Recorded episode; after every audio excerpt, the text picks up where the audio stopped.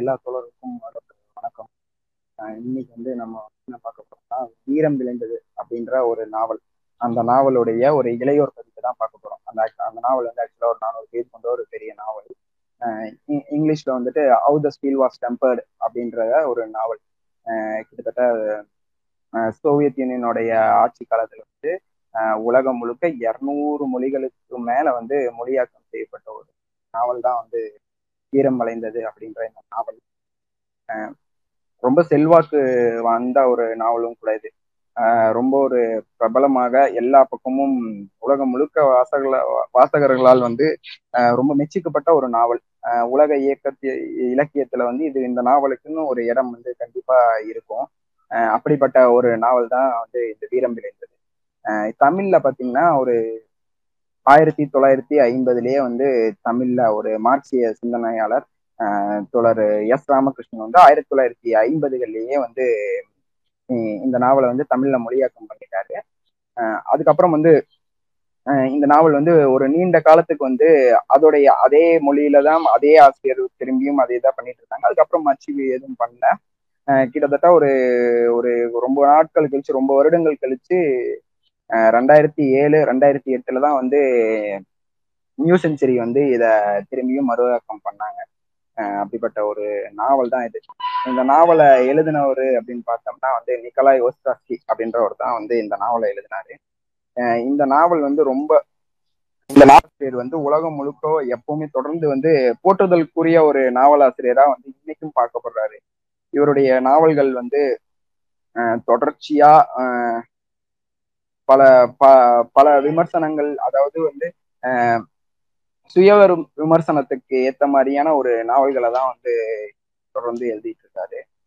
இந்த நாவல் மெயினா அவருடைய ஒரு வரலாறுன்னு கூட வச்சுக்கலாம். அவருடைய வாழ்க்கையில நிகழ்ந்த ஒரு வரலாற்ற ஒரு நாவலா எழுதுனா எப்படி இருக்குமோ அப்படிதான் இந்த நாவலை எழுதியிருக்காரு. இவர் பார்த்தோம்னா ட்ராட்ஸ்கி கிட்டத்தட்ட ஒரு 1904 பழைய ஜார்மன் ஆட்சியில இருந்த ஒரு ரஷ்யா, அதுல உக்ரைனோட தான் பிறக்கிறாரு.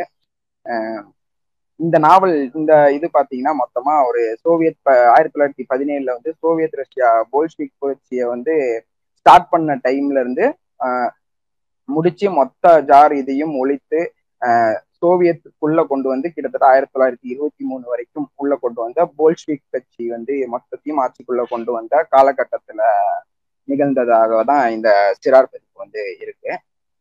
பார்த்தோம்னா வெறும் அந்த நாவலுடைய ஆரம்பத்துல பார்த்தோம்னா வெறும் 13 வயசு தான் இவரோட வயசு. இந்த கதாபாத்திரத்தோடைய வயசு 13 வயசு தான். இவருடைய வயசும் 13 வயசு தான்.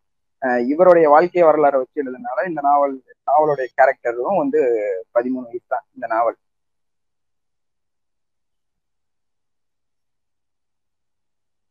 அதோடைய நாவல் தான் இது பார்த்தோம்னா. அதுக்கப்புறம் இதோடைய அடுத்த இது பார்த்தோம்னா கிட்டத்தட்ட 1930 சோவியத் ரஷ்யால கம்யூனிச கட்டுமானம் எப்படி நடந்தது, அங்க இருக்க மக்கள் எப்படி மேம்பட்டாங்க அப்படின்றத பத்தின இதுதான் இந்த மொத்த நாவலுமே. அதோடைய ஒரு சிறார் பதிப்பை தான் இன்னைக்கு நம்ம பார்க்க போறோம். அதோடைய கதை கதை மாந்தர்கள் அப்படின்னு பார்த்தோம்னா பாவேல் அப்படின்றவர் தான் கேரக்டர். ஒரு சின்ன பையன், 13 வயசு சின்ன பையன். அப்புறம் அவனுடைய அண்ணன் பார்த்தோம்னா ஆர்த்தோம் அப்படின்றவர். இந்த மாதிரி அப்புறம் நடுவுல நிறைய கதாபாத்திரங்கள் முக்கியமான ஒரு கதாபாத்திரம்னா பாவேல் தான் முக்கியமான ஒரு கதாபாத்திரம். இந்த கதை இப்படிதான் தொடங்கும். கிட்டத்தட்ட ஒரு கடந்த நூற்றாண்டுல ரஷ்யால பாவேல் கர்ச்சாகின், இவருடைய முழு பெயர் பாவேல் கர்ச்சாகின் அப்படின்ற ஒரு சின்ன பையன் வாழ்ந்தான். அவனுடைய முதல் அனுபவம் வேலையை பத்தி தான் இந்த நாவல் தொடங்குது. அவன் ரொம்ப சின்ன வயசுலயே வேலைக்கு போக வேண்டிய ஒரு சூழ்நிலைக்கு அவன் தள்ளப்படுறான். அதனால அவனை வேலைக்கு சேர்த்து விடுறாங்க. எங்கன்னு பாத்தீங்கன்னா ஒரு ரயில் நிலையத்துல இருக்கக்கூடிய ஒரு கேன்டீன்ல அவனை வேலைக்கு சேர்த்து விடுறாங்க. அப்போ அவனுடைய வயசு பார்த்தோம்னா ஒரு 13 வயசு தான். அந்த காலத்துல இவனுக்கு என்ன மாதிரி வேலைகள் அப்படின்னு பார்த்தோம்னா எடுபடி வேலைகள் தான் இவனுக்கு கொடுக்குறாங்க. அது என்ன மாதிரி வேலைகள்னு பார்த்தோம்னா காலையில இவனுக்கு சுடுதண்ணி காய வைக்கிறது, அதுக்கப்புறம் தண்ணியை சூடாவே வச்சுக்கிறது, அப்புறம் அந்த இதுக்கு அடுப்புக்கு தேவையான விறகுகள் எல்லாம் வெட்டி கொடுக்கறது, அப்புறம் அந்த அங்க இருக்கிற எச்சி தட்டுகள், பாத்திரங்கள், அந்த ஸ்பூனு, இது எல்லாத்தையுமே வந்து கழுவுறது, எடுத்துட்டு போறது, இந்த மாதிரி ஒரு எடுபடி வேலைகள் தான் வந்து கொடுக்குறாங்க. அந்த வேலைகளை தான் வந்து இவன் தொடர்ந்து செய்யணும். இவனுக்கு அதோட வந்து ஒரு கூடுதலான இவனுக்கு இன்னொரு பொறுப்பு என்ன இது பண்றாங்கன்னா வந்து இந்த தண்ணி வந்து எப்பவுமே வெது வெதுப்பாவே இருக்கணும். அதை வந்து முக்கியமா இவன் வந்து எனக்கு மறக்கவே கூடாது அப்படிங்கிறது தான் இவனுடைய ஒரு முக்கியமான வேலையா இருக்கு. ஏன்னா வந்து இவன் ஒரு ரயில் நிலையத்துல இருக்க ஒரு கேன்டீன்ல வேலை செய்யறதுனால வந்து ரயில் கரெக்டா டைமிங்க்கு வந்துடும். அந்த டைமிங்க்கு ஏற்ற மாதிரி இவன் வந்து இவனுடைய வேலைகள் எல்லாத்தையுமே தயார் செஞ்சு வைக்கணும் அப்படிங்கிறது தான் இவனுடைய வேலை. அப்படிதான் இவனுடைய முதல் வேலை வந்து அப்படிதான் தொடங்குது. இந்த மாதிரி தான் இவனுடைய வாழ்க்கை வந்து தொடர்ந்து இந்த மாதிரி வேலைகள் வந்து இப்படி போயிட்டு இருக்கு. இந்த மாதிரி எடுபடி வேலைகள் செய்யறது, அப்பப்போ அங்க இருக்க உரிமையாளர்கிட்ட அடி திட்டுவாங்கிறது, இந்த மாதிரி வேலைகள் போயிட்டு இருக்கு. இந்த மாதிரி டைம்ல தான் ரஷ்யாவில் வந்து பார்த்தோம்னா வந்து ஜனவரி மாசத்துல வந்து பனி பனி பெய்யற டைம், அதாவது வந்து ஒரு வின்டர் சீசன் அந்த மாதிரி இருக்கிற டைம். அந்த டைமோட ஒரு முடிவுல வந்து இவன் வந்து கிட்டத்தட்ட வந்து ஒரு 24 மணி நேரம் வந்து இவன் வேலை செஞ்சிருக்கான். ஒரு நாள் ஃபுல்லா வந்து வேலை செஞ்சுருக்கான். அடுத்த நாள் அடுத்த ஷிஃப்ட்டுக்கு வந்து ஆள் வரவே இல்லை. இன்னும் இவனுக்கு வந்து வேற இதுவும் தெரியல. இவன் தான் வந்து வேலை செய்யணும் அப்படின்னு, பாவேல் தான் வேலை செய்யணும் அப்படின்ற ஒரு கட்டாயம் ஏற்படுது. வேற வழி இல்லை இவனுக்கு. அடுத்த ஷிஃப்ட்டும் அவனே வந்து வேலை செய்யறதுக்காக கொஞ்சம் வேலை செய்யறான். இந்த தண்ணி பிடிச்சி வைக்கிறதுக்காக, இந்த தண்ணியை வந்து வெது வெதுப்பா வைக்கிறதுக்காக ஒரு பைப்பை திறக்கிறான், தண்ணி பிடிக்கலாம் அப்படின்னு சொல்லிட்டு. அந்த பைப்ல வந்து தண்ணியே வரல. அடுத்த நாள் காலையில ஒரு 3 மணிக்கெல்லாம் வந்து அந்த ரயில் நிலையத்துக்கு நோக்கி அந்த ரயில் வந்து வந்துடும். அதுக்குள்ள எல்லாருமே வந்து தயார் நிலையில இருக்கணும். தண்ணி எல்லாம் பார்த்தோம்னா கொதிச்ச நிலையிலேயே இருக்கணும். அதனால இவன் என்ன பண்றான், தண்ணி ஓப்பன் பண்றான், பார்த்தா தண்ணி வரல. இவன் அப்படியே பக்கத்துல உட்காந்து அப்படியே சாயிரம், அப்படியே கொஞ்சம் அசதியா இருக்கு. 24 மணி நேரம் வேலை செய்ததுனாலையும் வந்து அவனால வேலை செய்ய முடியாம அப்படியே தூங்கிடுறான். தூங்கணுமே என்னதுன்னா பைப்பை மூடாமையே வந்து தூங்கிடுறான். அந்த பைப்பு கொஞ்ச நேரம் கழிச்சு ஒரு பார்த்தோம்னா அந்த பைப் வந்து தண்ணி வர ஆரம்பிச்சு அது ஃபுல்லா ரொம்பி வெளியே போய் தண்ணி வந்து அதை எல்லாத்தையுமே ரொம்பிட்டு வெளியே வர ஆரம்பிச்சிருது. அது அப்படியே வந்து பக்கத்துல இருக்க கேன்டீன்குள்ளேயும் போக ஆரம்பிச்சிருது. அப்படியே வந்து அந்த இடமும் இதாகுது. இவன் திடீர்னு எந்திரிச்சு பாக்குறான். எந்திரிச்சு பார்த்தா இந்த மாதிரி தண்ணியெல்லாம் வந்துருக்கு. இவனுக்கு என்ன பண்றதுனே தெரியல. எந்திரிச்சு அப்படி இப்படின்னு ஏதாவது இது பண்றான். அப்புறம் அங்க இருக்க உரிமையாளர்லாம் வந்துடுறாங்க. வந்து இவனை வந்து கடுமையா இவனை திட்டி அடிச்சு, நீ என்ன வேலை செய்யற, உனக்கு ஒரு வேலையும் தெரியாது, நீ வந்து எதுக்குமே ஆக மாட்ட அப்படின்னு சொல்றாங்க. ஆனா இவன் வந்து பார்த்தோம்னா கிட்டத்தட்ட ஒரு 24 மணி நேரம் வேலை செஞ்சிருக்கான். அதுக்கப்புறமும் இவன் வந்து தொடர்ந்து வேலை செஞ்சனாலதான் இவன் தூங்கியிருக்கான் அப்படின்ற இவன் பக்கத்துல இருக்க நியாயம் இதெல்லாம் வந்து அந்த உரிமையாளர்கள் அதை பார்க்கல. ஏன்னா அப்ப இருந்த காலகட்டம் அந்த மாதிரி வந்து உழைப்புன்னு வந்து உலகம் முழுக்கவே அப்படிதான் இருந்துச்சு. நீ இவ்வளவு நேரம் தான் வேலை செய்யணும், இவ்வளவு நேரம் தான் இது பண்ணுன்ற ஒரு எந்த கட்டுப்பாடும் இல்லாத ஒரு டைம். அந்த டைம்ல தான் வந்து இவன் வந்து எதுவும் தொடர்ந்து ஒரு நாள் ஃபுல்லா வேலை செஞ்சோம். அடுத்த நாள் ஒரு 13 வயசு பையன், அதுவும் வெறும் 13 வயசு பையன் தான் இந்த மாதிரி வேலைகள் செஞ்சுருக்கான். அந்த உரிமையாளர்கள்லாம் வந்து இவனை வந்து திட்டி, நீ வந்து வேலைக்கே ஆக மாட்ட அப்படின்னு சொல்லிட்டு இவனை வீட்டுக்கு துரத்திடுறாங்க. இவனை வந்து வீட்டுக்கு அனுப்பி விட்டுறாங்க. அடிச்சுட்டும் இல்லாம வீட்டுக்கு துரத்திடுறாங்க. இவன் வீட்டுக்கு வரான். இவனுடைய வீட்டுல பார்த்தோம்னா வந்து இவன் அப்புறம் வந்து இவனுடைய அண்ணன், அம்மா, அப்பா வந்து இறந்துடுறாங்க. அப்பா இந்த கதையெல்லாம் மாறபடி வந்து இறந்துடுறாங்க. அப்பா இல்லாத ஒரு பையன், ஒரு சின்ன பையன். அம்மாவும் அண்ணனும் மட்டும்தான். அண்ணனோட பேர் வந்து ஆர்த்தம். ஆர்த்தம் வந்து ஒரு மின் நிலையத்துல வந்து ஒரு வேலை செய்யற ஒருத்தன் தான் வந்து ஆர்த்தம்.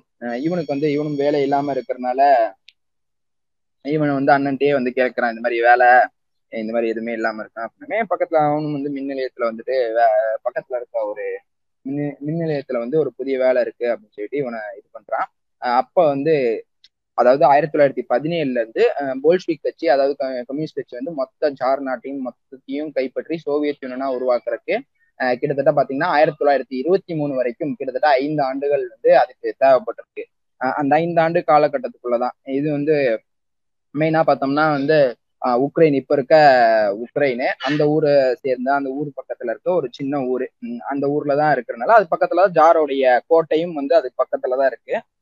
அந்த மாதிரி ஒரு ஊருனால வந்து ஒரு சின்ன ஊர் தான், அது ரொம்ப பெரிய ஊர்லாம் இல்லை, அதுக்கு பக்கத்துல தான் அந்த கோட்டையும் இருக்கு. அந்த மாதிரி டைம்ல வந்து பார்த்தோம்னா மக்கள் வந்து ரொம்ப எழுச்சியா போயிட்டு இருக்காங்க. என்னன்னு பார்த்தோம்னா வந்து ஜார் மன்னருடைய ஆட்சியை வந்து போல்ஷ்விக்குகள் தூக்கி எறிஞ்சிட்டாங்க, அவங்களுடைய இது வந்து விரட்டி அடிக்கப்பட்டிருக்காங்க அப்படின்லாம் சொல்லிட்டு இருக்காங்க. அப்படிலாம் பேசிக்கிட்டு இருக்காங்க. ஒரு புதிய செய்தியெல்லாம் வந்து ஊருக்குள்ள பரவிட்டு இருக்கு.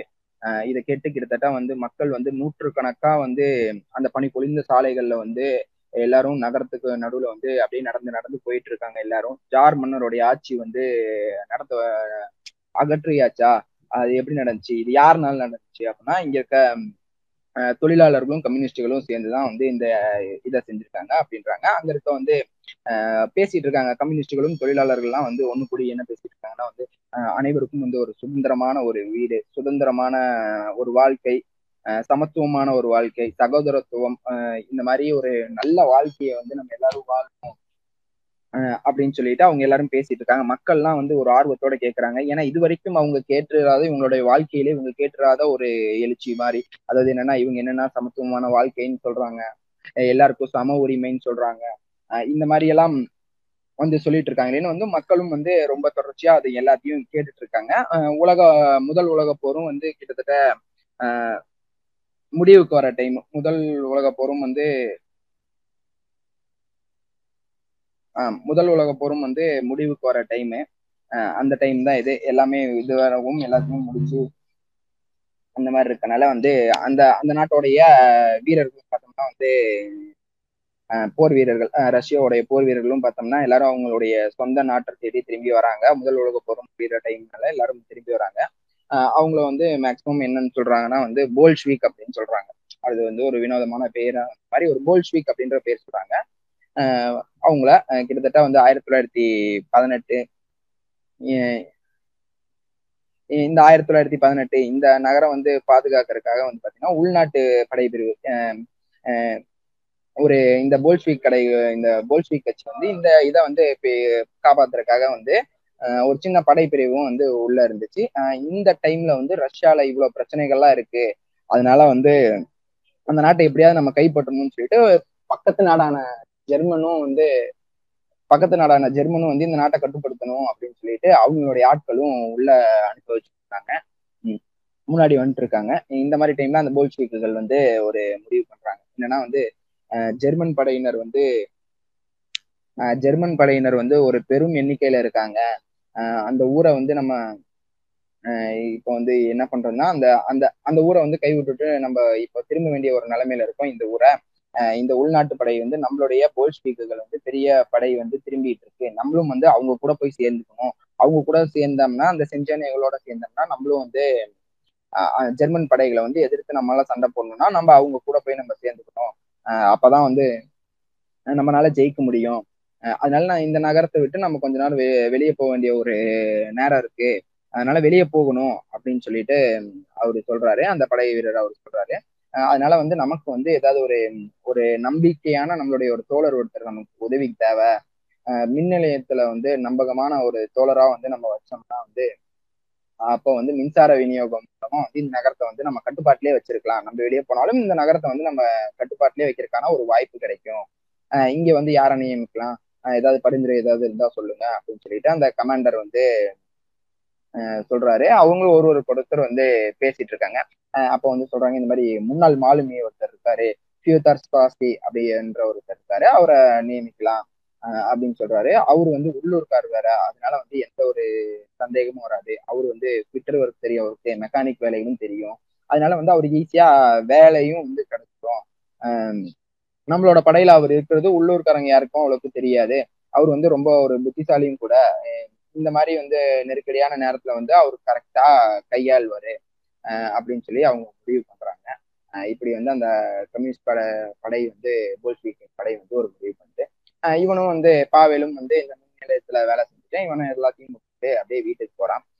இவன் அப்படியே வீட்டுக்கு போகும்போது அவங்க அண்ணன் வீட்டுல வந்து ஒரு புதிய ஒரு மனிதர் இருக்காரு. அவங்க அண்ணன் வந்து அர்த்தம் வந்து பேசிக்கிட்டு இருக்கான். அப்போ வந்து அவர்கிட்ட அறிமுகப்படுத்த நான் இவ்வளவு நேரம் சொல்லிட்டு இருந்தேன்ல, இதுதான் என்னுடைய தம்பி பாவேல் அப்படின்னு சொல்லிட்டு அவர்கிட்ட அறிமுகப்படுத்திக்கிறாரு. அவரு கை கொடுத்துட்டு நான் தான் பியோதர்ஸ்பாஸ்கி அப்படின்னு சொல்லி அவருடைய கை கொடுத்து பேசுறாரு. இந்த மாதிரி உங்க மின் நிலையத்துல வந்து வேலை செய்யலாம் அப்படின்ட்டா வேலை இருக்குமான்னு கேட்கலாம் தான் இருக்கேன் அப்படின்னு சொல்றாரு. நாளைக்கு ஏதாவது இருந்தா கேட்டுட்டு வா அப்படின்னு சொல்றாரு. இவன் என்ன சொல்றான்னா, ஆமா புதிய வீட்டருக்கு வந்துட்டு ஒரு வேலை கண்டிப்பா இருந்துச்சு, எங்க ஓனர்னாலையும் வந்து புதுசா ஆளியாரம் கண்டுபிடிக்கல, அதனால வந்து கண்டிப்பா நீங்க வந்தீங்கன்னா உங்களை சேர்த்துக்குவாங்க அப்படின்னு சொல்றான். அவன் வந்து சரி ஓகே, நான் வந்து புதிய வீட்டருக்கு கண்டிப்பா கிடைக்கும் அப்படின்றதுனால நான் நல்லது நான் நாளைக்கு வரேன் அப்படின்னு சொல்லிட்டு அவரு சொல்றாரு. இப்படிதான் போகுது. ஆனா வந்து இந்த ஜெர்மனுடைய தங்கம் இதெல்லாம் வந்து ரொம்ப இருந்தனால வந்து அவருனால வந்து ரொம்ப நாள் ஜெர்மன்ல வந்து தங்க முடியல. ஜெர்மன்காரர்கள் வந்து ரொம்ப நாள் வந்து இந்த ஊர்ல தங்க முடியல. அவங்க வந்து வெளியேற்றுட்டாங்க. இப்ப யாருன்னா வந்து பக்கத்துல இருந்து ஆக்கிரமிக்க வந்தவர்களும் வந்து வெளியேறிட்டாங்க. இப்போ வந்து பார்த்தோம்னா வந்து அங்கிருந்த பண்ணையார்களுடைய ஒரு படை, அதாவது அதமான் பெட்டோலியன் அப்படின்னு சொல்ற வந்து அங்க இருக்க நிலப்பிரபுக்களுடைய ஒரு படை தான் வந்து அந்த நகரத்தை வந்து கட்டுப்பாட்டுக்குள்ள இப்போ வச்சிருக்கு. அவங்க பாத்தீங்கன்னா வந்து மக்களுக்கு வந்து எந்த ஒரு பாதுகாக்கிற எண்ணமோ அந்த மாதிரி எந்த எண்ணமோ அவங்களுக்கு கிடையாது. அவங்களுடைய முழு நோக்கமும் வந்து சமூக விரோத செயல்களை செய்யறதாக தான் இருந்துச்சு. தொடர்ந்து வந்து மக்களை கொள்ளையடிக்கிறது, பாலியல் பலாத்காரம், மக்களை கொல்றது, அவங்களை கொண்டுட்டு கொள்ளையடிச்சுட்டு போறது, இந்த மாதிரியான வேலைகளை தான் வந்து அந்த நிலப்பிரபுக்களுடைய படைகள் வந்து தொடர்ந்து செஞ்சுட்டு இருந்தாங்க. அவங்களுக்கு எதிராக வந்து போல்ஷிவிக் வந்து ஒரு படையா செயல்பட்டு அவங்களை எதிர்த்து ரொம்ப சண்டைகளும் தொடர்ந்து நடந்துட்டு இருக்கு. அந்த பிரிவை சேர்ந்தவர் தான் வந்து அந்த போல்ஷிவிக் பிரிவை சேர்ந்தவர் தான் வந்து நம்மளுடைய சுவராஜ். நம்ம ஏற்கனவே பார்த்தோம். அது என்ன ஆகுதுன்னா அவர்கிட்ட இருந்து தப்பித்து ஒரு நாள் வந்து பாவேலோட வீட்டுக்குள்ள வந்து ஒளிஞ்சுக்கிறாரு. இந்த மாதிரி டைம்ல இந்த மாதிரி ஒரு சண்டை நடக்கும்போது பாவேலோட வீட்டுக்குள்ள வந்து ஒளிஞ்சுக்கிறாரு. இப்போதான் வந்து இவங்க பேசிக்கிறாங்க என்னாச்சு அப்படின்னு. இந்த அவரு என்ன சொல்றாருன்னா, உலகம் முழுவதும் இப்போ வந்து புரட்சி தீ வந்து எல்லா பக்கமும் பத்திக்கிட்டு எரியுது. அடிமையா இருந்த எல்லா உழைக்கும் மக்களும் வந்து எழுந்திருக்க ஆரம்பிச்சுட்டாங்க. பழைய ஒரு வாழ்க்கை முறையவே அழிச்சுட்டு ஒரு புதிய ஒரு சமத்துவமான ஒரு உலகத்தை படைக்கிறதுக்கான தெம்பு கொண்ட திராணி கொண்ட உடல் வலுவு கொண்டவர்களுக்காக தான் நாங்கெல்லாம் இப்போ வெயிட் பண்ணிட்டு இருக்கோம். அவங்களா எல்லாத்தையும் நம்மளோட ஒன்னா இணைச்சுக்கிட்டு இந்த உலகத்தையே மாற்றி அமைக்க போறோம் அப்படின்ற மாதிரி அவரு பேசிட்டு இருக்காரு. அப்போ வந்து இவன் பாவேல் வந்து எதுவுமே இப்போ வந்து நீங்க இங்க வந்து ரெண்டு குழு இருக்குல்ல, போல்ஷிவிக்னு சொல்றாங்க, அப்புறம் வந்து மென்ஷிவிக்னு சொல்றாங்க, நீங்க வந்து எந்த படை அப்படின்னு சொல்லிட்டு நம்மளுடைய இவன் வந்து கேக்குறான். பாவேல் வந்து கேக்குறான். அவர் என்ன சொல்றாருன்னா வந்து சிரிச்சுட்டு அப்புறம் வந்து சொல்றான் என்னன்னா, உனக்கு இதுல என்ன உனக்கு சந்தேகம் வேணும்? புரட்சி பண்ணணும்னு சொல்றோம், இந்த இதை எல்லாத்தையும் இந்த அமைப்பையே மாத்தணும்னு சொல்றோம். அப்ப நாங்க வந்து போல்ஷிவிக்குகள் தான், நாங்க வந்து கம்யூனிஸ்டுகள், அந்த குழுவை சேர்ந்தவன் தான் வந்து நானே அப்படி பேசி முடிக்கிறாரு. அப்புறம் அவங்க போயிடுறான். அவரும் போயிடுறாரு. இவனுடைய வேலை வந்து தொடர்ந்து இதே மாதிரி இவனுடைய வேலை நிலையத்துல வந்து திரும்ப போயிட்டு வர்றதாகவும் இதுதான் வந்து இவனுடைய வேலை இருக்கு. ஒரு நாள் வந்து வெளியே வந்து அப்படியே வந்துட்டு இருக்காரு. பாவேல் வந்து வந்துட்டு இருக்கும்போது அந்த சுப்ராய் அவர் வந்து நடந்து வந்துட்டு இருக்கும்போது வந்து அந்த இந்த நிலப்பிரபுவோட படை வந்து அவரை வந்து பிடிச்சிருது. அவரை பிடிச்சிட்டு இந்த மாதிரி இது பண்ணிட்டு இருக்காங்க. அப்போ வந்து பாவேல் வரான். பாவேல் வரும்போது வந்து பாத்துறான். ஒருத்தன் துப்பாக்கி ஏந்திட்டு இருக்கான். காவலும் பாக்குறான். இப்படி பார்த்துட்டு என்ன பண்றான்னா வந்து அதை எப்படியா தடுக்கணும்னு சொல்லிட்டு இவன் போய் அந்த துப்பாக்கியை பிடிச்சி கீழே இழுத்துறான். அதே மாரி வந்து ஒரு துப்பாக்கி கூட ஒரு குண்டு கூட சுற்றுது. இப்படி தள்ளி விட்டதையுமே இவன் என்ன பண்றான்னா வந்து அந்த துப்பாக்கியோட சேர்ந்து அந்த படை வீரனையும் சேர்ந்துட்டு அப்படியே காவாயில வந்து ரெண்டு பேரும் விழுந்துடுறாங்க. இவரு வந்து சுப்ராய் வந்து தப்பிச்சு போயிடுறாரு. இவனு ரெண்டு பேரும் விழுந்ததையுமே என்ன பண்றான்னா அந்த காவலாளி வந்து எந்திரிச்சு இவனை அடிச்சு இவனை அப்படியே பிடிச்சி கூட்டிட்டு போய் கொண்டு போய் ஜெயில போட்டுறாங்க. இது மாதிரி பண்ணாம இவனை ஜெயில கொண்டு போய் போட்டுறாங்க. இவனை வந்து கொண்டு வந்து ஜெயில போட்டுறாங்க. கிட்டத்தட்ட ஒரு 5 நாட்கள் வந்து இவனை வந்து விசாரணை பண்ணிட்டு இருக்காங்க. ஆனா இவங்க பாவேல் கிட்ட இருந்து வந்து எந்த உருப்படியான ஒரு தேதியும் அவங்களுக்கு கிடைக்கல. எப்போ எது கேட்டாலும் வந்து எனக்கு தெரியாது அப்படின்றதான் வந்து தொடர்ந்து அவனுடைய பாவேலோட பதிலா வந்து அதுதான் இருக்கு. படைத்தலைவரும் வந்து கடைசியா ஒரு ஒவ்வொரு விஷயத்து மட்டுமாவது சொன்னானா அப்படின்னு பார்த்தா எதுவுமே சொல்ல மாட்டேங்கன்னா இவன் வந்து எனக்கு எதுவுமே தெரியாது அப்படின்னு தான் சொல்றான். அந்த கைது தப்பிக்கிறதுக்கெல்லாம் நான் இது பண்ணல அப்படி அந்த மாதிரிதான் சும்மா சொல்லிக்கிட்டு இருக்கான். எப்பவுமே வேற எதுவுமே நடக்கல. இந்த மாதிரி போயிட்டு இருக்கும்போது ஒரு 2 வாரம் 3 வாரங்கள் இதே மாதிரி கலையுது. அதுக்கப்புறம் வந்து அந்த ஊர்ல வந்து புரட்சிக்கு எதிரான பெட்டோலியன் நெருங்கிய கூட்டாளி கர்னல் செர்னாயக் அப்படின்றவன் வந்து இந்த ஜெயிலெல்லாம் வந்து ஆய்வு பண்றதுக்காக வந்து வரான். அவன் வந்து புரட்சி பண்றவங்களுக்கு எதிரான ஒரு பெட்டாலியன் தான் வந்து அவன். அவனுடைய பேர் வந்து கர்னல் சென்ட்ரே அப்படின்றவன் தான் வந்து வரான். இந்த மாதிரி வந்து பாக்குறான், ஜெயிலெலாம் ஒவ்வொரு கைதிகளையும் போய் விசாரணை பண்ணி பாக்குறான். இந்த சிறைவெல்லாம் வந்து எப்படி இருக்கு அப்படின்னு சொல்லிட்டு உள்ள போய் பாக்குறான். உள்ள போய் பார்க்கும்போது இந்த மாதிரி பாவேல் இருக்கான். பாவேல் வந்து நீ என்ன உன உதவாக்கரையா இருக்க, உன்னையெல்லாம் எது கைது பண்ணாங்க அப்படின்னு கேட்குறான். அவன் வந்து இந்த மாதிரி நான் என் வீட்டுல வந்து கசாக்கு ரெண்டு கசாக் வீரர்கள் இருந்தாங்க, பழைய குதிரை சேனத்துல இருந்து நான் வந்து தோலை வெட்டி என் ஒரு ஷூ செய்யறக்கா செருப்பு செய்யறக்காக நான் அந்த மாதிரி பண்ணிட்டு இருந்தேன். அப்போ வந்து இவங்க வந்து என்னை கைது பண்ணிட்டு வந்துட்டாங்க, என்ன இங்க கூட்டிட்டு வந்துட்டாங்க, எனக்கு என்ன இதுன்னு தெரியல அப்படின்னு சொல்லி அவன் சொல்றான். இவன் பார்த்துட்டு நீ எல்லாம் எதுக்கும் உதவ மாட்டேன், சின்ன பையன் அப்படின்றதுனால வந்து நீ எல்லாம் எதுக்கும் ஆக மாட்டேன் அப்படின்னு சொல்லிட்டு நீ வந்து இங்க இருந்து போலாம், நீ வீட்டுக்கு போலாம் அப்படின்னு சொல்லிட்டு நீ உங்க அம்மா உங்க அப்பாட்ட பத்திரமா போய்க்க அப்படின்னு சொல்றான். ஆனா இவனுக்கு வந்து நம்பவே முடியல, அப்படியா அப்படின்ட்டு நம்ம எதுவும் நம்பையா அப்படின்னு சொல்லிட்டு அடிச்சு அப்படிடுறாங்க. இவனும் வந்து சேர்த்துக்கிட்டு வீட்டுக்கு வந்துடலாம்.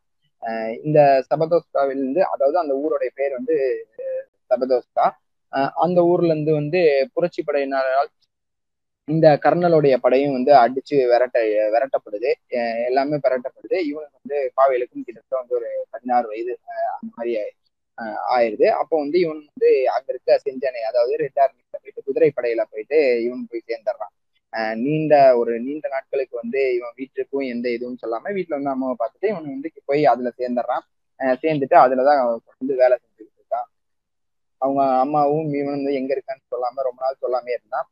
அப்ப வந்து ஒரு நாள் வந்து ஆர்த்தம் இவங்களோட அண்ணன் வந்து வீட்டுக்கு வரும்போது வந்து ஒரு லெட்டரோட வரான். அந்த லெட்டர்ல தான் வந்து நான் உயிரோட தான் இருக்கேன் அப்படின்னு சொல்லிட்டு பாவேல் சொல்றான். ஏன்னா ஒரு 16 வயசுல வந்து இவன் செஞ்சனையில போய் சேர்ந்தா ரொம்ப நாள் வந்து தகவலே இல்லை. அங்க இருந்து தொடர்ந்து அங்க சண்டைகளாகவும் இதுவாகவும் இருந்தனால இவனுக்கு எந்த தகவலும் இல்லை. இந்த மாதிரி நான் உயிரோட தான் இருக்கேன், நான் நல்லா இருக்கேன், இப்ப என்னன்னா வந்து ஒரு சின்ன காயம் மட்டும் பட்டுருச்சு, இடுப்புல வந்து ஒரு சின்ன குண்டு மட்டும் பட்டுருச்சு, நான் வந்து கொட்டாஸ்கே குதிரை படையில தான் இருக்கேன், நீங்க நல்லா இருக்கீங்களாமா அப்படின்னு சொல்லிட்டு ஒரு காரணமான ஒரு அப்படிதான் எழுதுறான். அந்த கடிதத்தை எழுதுறதுக்கு ஒரு வருஷத்துக்கு முன்னதாகவே வந்து அவன் இதுல 1 வருஷத்துக்கு முன்னாவே வந்து இவன் செஞ்சனையில வந்து சேர்ந்திருக்கான். ஒரு நிறைய போர்கள் கூட இவன் செஞ்சிருக்கான்.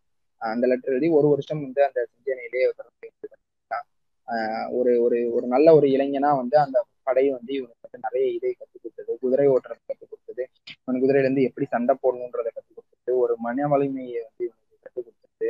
ரஷ்யாவில வந்து ஆட்சி அதிகாரத்தை வந்து எப்படி முதலாளிகள் வந்து அங்க இருக்க நிலப்பிரபுக்கள் முதலாளிகள்லாம் வந்து எப்படி மக்களை கொடுமைப்படுத்துறாங்க அப்படின்றது, இந்த நம்ம வந்து எந்த வர்க்கம், நம்ம வந்து இந்த உழைக்கும் வர்க்கம் நம்ம எப்படியெல்லாம் நசுக்கப்படுறோம் அப்படின்றதெல்லாம் வந்து அவன் அப்பதான் வந்து முதல்ல கற்றுக்க ஆரம்பிக்கிறான். அவனுக்கு மாதிரி பின்னாடி இருக்கிற பின்விளைவுகள் இது எல்லாத்தையுமே அவன் தெரிஞ்சுக்கிறான். செஞ்சனையில வந்து ரெண்டு டைம் வந்து இவன் மட்டும்தான் போர்ல இருந்தே விலகி இருந்திருக்கான், சண்டை போடாமே இருந்திருக்கான். அதுவும் வந்து காயம் பட்டனால இருந்தான். அதுலேயும் தொடர்ந்து வந்து அவன் சண்டை போட்டுக்கிட்டே தான் இருந்திருக்கான். கோட்டாஸ்கி குதிரைப்படை அப்படின்ற ஒரு படை தான், அதாவது செஞ்சனையோட ஒரு பிரிவு. அந்த படையில தான் வந்து இவன் இருக்கான். அந்த படையை சேர்ந்தாட்டு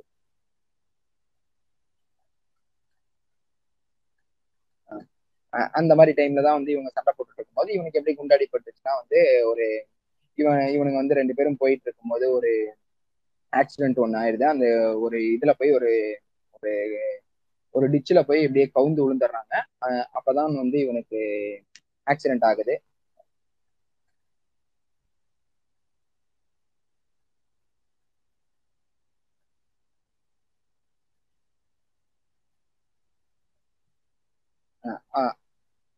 இது பண்ணுறான். அப்புறம் வந்துட்டு இவனுங்க 4 பேரும் வந்து இவங்க இந்த பழைய தலைவர்கள்லாம் எல்லாரும் கொஞ்சம் தூரம் போயிட்டு இருக்காங்க.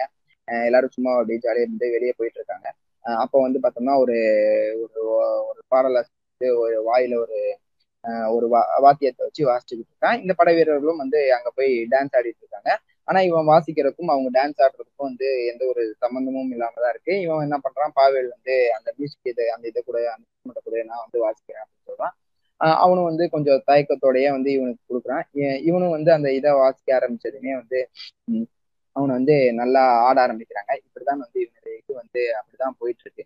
இந்த மாதிரி ஒரு சந்தோஷமான ஒரு இதாகவும் ஒரு அரசியல்னா என்ன, இந்த போர்கள்னா என்ன, இதெல்லாம் கத்துக்கிறது மாதிரி தான் வந்து இவனுடைய வாழ்க்கை வந்து போயிட்டு இருக்கு. இந்த மாதிரி இருக்க டைம்ல தான் வந்து இவனுடைய செஞ்சனை படைகள் வந்து இவனை வந்து தாக்குறதுக்காக இன்னொரு படைகள் வந்து வருது. இவன் குதிரையில இருந்து பாய்ச்சி இவன் திரும்பியும் போய்கிட்டு இருக்கான். அந்த குதிரையோடைய கழுத்தா இவனுடைய கழுத்தை சேர்ந்துட்டு இவனை வந்து தொடர்ந்து போய்கிட்டு இருக்கான். அது சண்டை போடுற போது அப்பதான் வந்து இவனுக்கு அந்த குண்டடிப்பட்டதெல்லாம் வந்து அப்பதான் வந்து இந்த குண்டடிப்பட்டது இந்த சம்பவத்தை தான் வந்து அவங்க சொல்றாங்க. உக்ரைன்ல வந்துட்டு இன்னொரு இடம் லுவோவ் அப்படின்ற ஒரு இடத்துக்கு பக்கத்துல வந்து போலாந்து ராணுவத்துக்கு எதிராக தான் வந்து போர் நடந்துட்டு இருக்கு. அடுத்த டைம் செஞ்சேனையோட குதிரைப்படை வந்து முன்னேறி போயிட்டு இருக்கு. அவங்க எல்லாத்தையும் ஜெயிச்சுக்கிட்டு இருக்கு.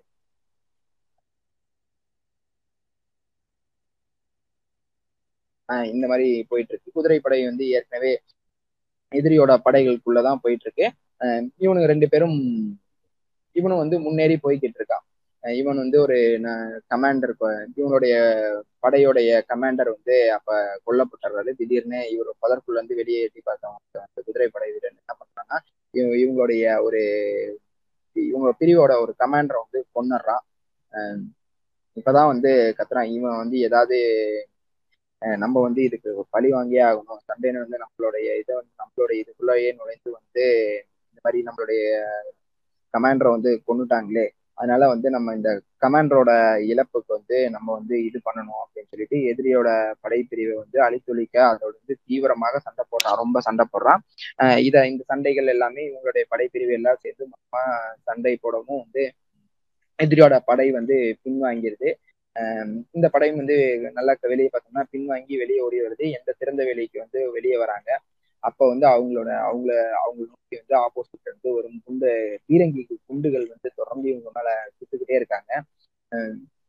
அது ஃபுல்லா வந்து ஒரு பச்சை பசையில் இருக்க ஒரு புல்வெளி, ஒரு வெட்ட வெளிவெளி. கண்ணுக்கு முன்னாடி வந்து அங்கே இங்கேயும் தீகள் மட்டும் எரிஞ்சுக்கிட்டு இருக்கு. குண்டு வெடிப்பு அந்த மாதிரி குண்டுகள் மட்டும் வெடிச்சிட்டு இருக்கு. அவனுடைய சத்தத்துக்கு அவனுடைய காதுகளுக்கு வந்து தொடர்ந்து கேட்டுட்டு இருக்கு. அந்த குதிரை வந்து குதிரைகளும் அப்படியும் இப்படியும் வந்து பயந்துட்டு இருக்கு. இவனை வந்து அப்படியே தூக்கி எரியுது. முதுகு கிட்ட மேல கீழே தூக்கி எரியுது. இந்த குண்டு வெடிப்பு சத்தங்களும் இதனால வந்து இந்த சத்தங்கள்னால வந்து குதிரையும் பயப்படுது. இந்த சண்டையில வந்து பாவேல் வந்து நல்ல காயம் படலாம். இது வந்து அடுத்த போர் அப்படின்றதுனால வந்து ஒரு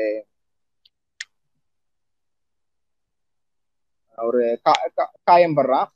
அதனால இவனை வந்து ராணுவ மருத்துவமனையில வந்து 1 மாசத்துக்கு மேல இவன் இருக்க வேண்டிய ஒரு நிலைமைக்கு ஆயிடுது. அதனால வந்து இவனுக்கு தலையிலையும் முதுகுலையும் பார்த்தோம்னா வந்து அவனுக்கு ஒரு நல்ல காயம் இருக்கு. அவனுடைய கண்ணு பார்த்தோம்னா வந்து ரைட் சைடு லெஃப்ட் ரைட் கண்ணுல வந்து பார்த்தோம்னா ஒரு நரம்பும் ஒரு பிரச்சனை ஆயிடுது. அதனால வந்து இவனுடைய கண்ணும் வந்து மொத்தமா வீங்கிடுது. அந்த கண்ணை வந்து எடுத்துட்டோம்னா வந்து நோய் பரவலை தடுக்க முடியும் அப்படின்னு ஃபர்ஸ்ட் டாக்டர் நினைக்கிறாரு. ஆனா வந்து ஒரு வேளை வந்து இவனுடைய உயிர் வந்து இவன் பிழைச்சிட்டானா வந்து அந்த முகத்தை வந்து இது ரொம்ப அகோரமா ஆக்கிரும் அந்த கண் எடுத்தா. அதனால வந்து அந்த கண் எடுக்க வேண்டாம் டாக்டர் முடிவு பண்றது. இவனும் வந்து பாவேலும் வந்து மெதுவாக அப்படியே கொஞ்சம் தேடி தேடி வரான். கண்ணோட இந்த நரம்பு பிரச்சனால அவனுடைய கண்ணும் வந்து பார்வை இழந்துருது கொஞ்சம் கொஞ்சமா. அவனால வந்து வெளி தோற்றத்துக்கு வந்தா பாக்குறதுக்கு இயல்பாதான் இருக்கும். ஆனா வந்து அவனுக்கு வந்து கண்ணுல வந்து அந்த பிரச்சனை இருக்கு. சிகிச்சையும் முடிஞ்சு இவனும் வந்து மருத்துவ விட்டு புறப்பட்டான். இவனோட வலது கண் வந்து இந்த மாதிரி இருக்கு. இடது கையை மட்டும் வச்சுட்டு இப்போது அவனால என்ன பண்ண முடியும் அப்படிலாம் யோசிச்சான். குறிப்பார்த்து துப்பாக்கி சுட முடியுமா அப்படிலாம் வந்து தனக்கு தானே வந்து அவன் பேசிட்டு இருக்கான். இப்ப என்ன பண்றது அப்படின்னு சொல்லிட்டு பேசிட்டு இருக்கான். இந்த சிகிச்சையும் முடிஞ்சதுமே உக்ரைன் பகுதி, அதாவது அவங்க ஊர் பக்கத்துல இருக்க உக்ரைன் பகுதியில வந்து ஒரு கீவ் அப்படின்ற ஒரு ஊர்ல வந்து இவன் வந்து போறான். ஒரு சாலையில நடந்து போயிட்டு இருக்கான். அப்போதுதான் வந்து இவன் வந்து ஒரு உத்தரவு அந்த இடத்துல ஒட்டி இருந்தது. எப்படின்னா வந்து ஒரு நோட்டீஸ் ஒட்டி இருக்கு. அந்த நோட்டீஸ்ல என்னன்னா பியத்தார்ஸ்காய் அப்படின்ற ஒரு கையெழுத்துவும் கீழே போட்டுருந்துச்சு. என்னன்னா வந்து புரட்சியை நிகழ்த்திய தொழிலாளர்களும் அப்புறம் போல்ஷிவிக் கம்யூனிஸ்ட் கட்சிகளும் வீழ்த்துவதற்கு எதிராக வந்து எதிர்ப்புரட்சி படைகள்லாம் ரொம்ப வந்துருக்காங்க. அதை வந்து முறியடித்து இருக்கிறதுக்காக வந்து நமக்கு ஆள் தேவை. இந்த படையை வந்து கட்டுப்படுத்துவதற்கு வந்து ஆள் தேவை. அதனால வந்து நம்மளுடைய அதிகாரப்பூர்வ அமைப்பா வந்து போல்ஷிவிக்குடைய ஒரு ஆளா வந்து இவர் இருக்காரு. உள்ளூர்ல இருக்க செக்கா, அந்த படையோட பேர் வந்து செக்கா பிரிவு அப்படின்ற அந்த படையோடைய ஒரு ஜெனரலா இருக்காரு சுப்பராய் அப்படின்னு அதுல கையெழுத்து போட்டிருக்காங்க. ஆட்சி அதிகாரம், அதாவது யாருன்னா வந்து ஆட்சி அதிகாரம்னா எப்படி இருக்கணும், அப்படின்லாம் பாவேல் கிட்ட வந்து ரொம்ப நாளுக்கு முன்னாடியே பேசின அவரு தான் அது. அவரை பார்க்கறதுக்கு வந்து செக்கா அலுவலகத்துக்கு நோக்கி வந்து பாவேல் போறான். உள்நாட்டு போர்ல வந்து ஒரு கை பார்த்தோம்னா அவர் உள்நாட்டு போர்ல வந்து அவருடைய கையை வந்து சுப்ராய் வந்து இழந்திருக்காரு. பாவேல வந்து நல்லா ஞாபகம் இருக்கு. அவங்க ரெண்டு பேரும் மகிழ்ச்சியா அவரை வரவேற்று உள்ள வந்து உட்காரு அப்படின்னு சொல்லிட்டு ரெண்டு பேரும் பேசிட்டு இருக்காங்க. நீ உடல் நாள்லாம் ஃபுல்லா சரியாயிட்டு வரணும், இது பண்ணலாம், எதிர்ப்பு இதெல்லாம் பண்ணலாம் அப்படின்னு சொல்லிட்டு அவரும் பேசிட்டு இருக்காரு. இவரும் வந்து இந்த எதிர்ப்புரட்சியாளர்களை வந்து மொத்தமா இது பண்ணணும், அப்பதான் வந்து மொத்தமா நம்ம கட்டுப்பாட்டுல கொண்டு வர முடியும் அப்படின்னு சொல்லிட்டு செஞ்சனையும் அப்படிதான் நினைச்சு அவங்களுக்கு எதிராக வந்து ஒரு அவங்களுக்கு எதிராக இந்த கிரிமியா பகுதியில வந்து சென்னை ஒரு செஞ்சனை வந்து இது பண்ணிருக்கு. அப்போ வந்து அங்க ரயில்கள்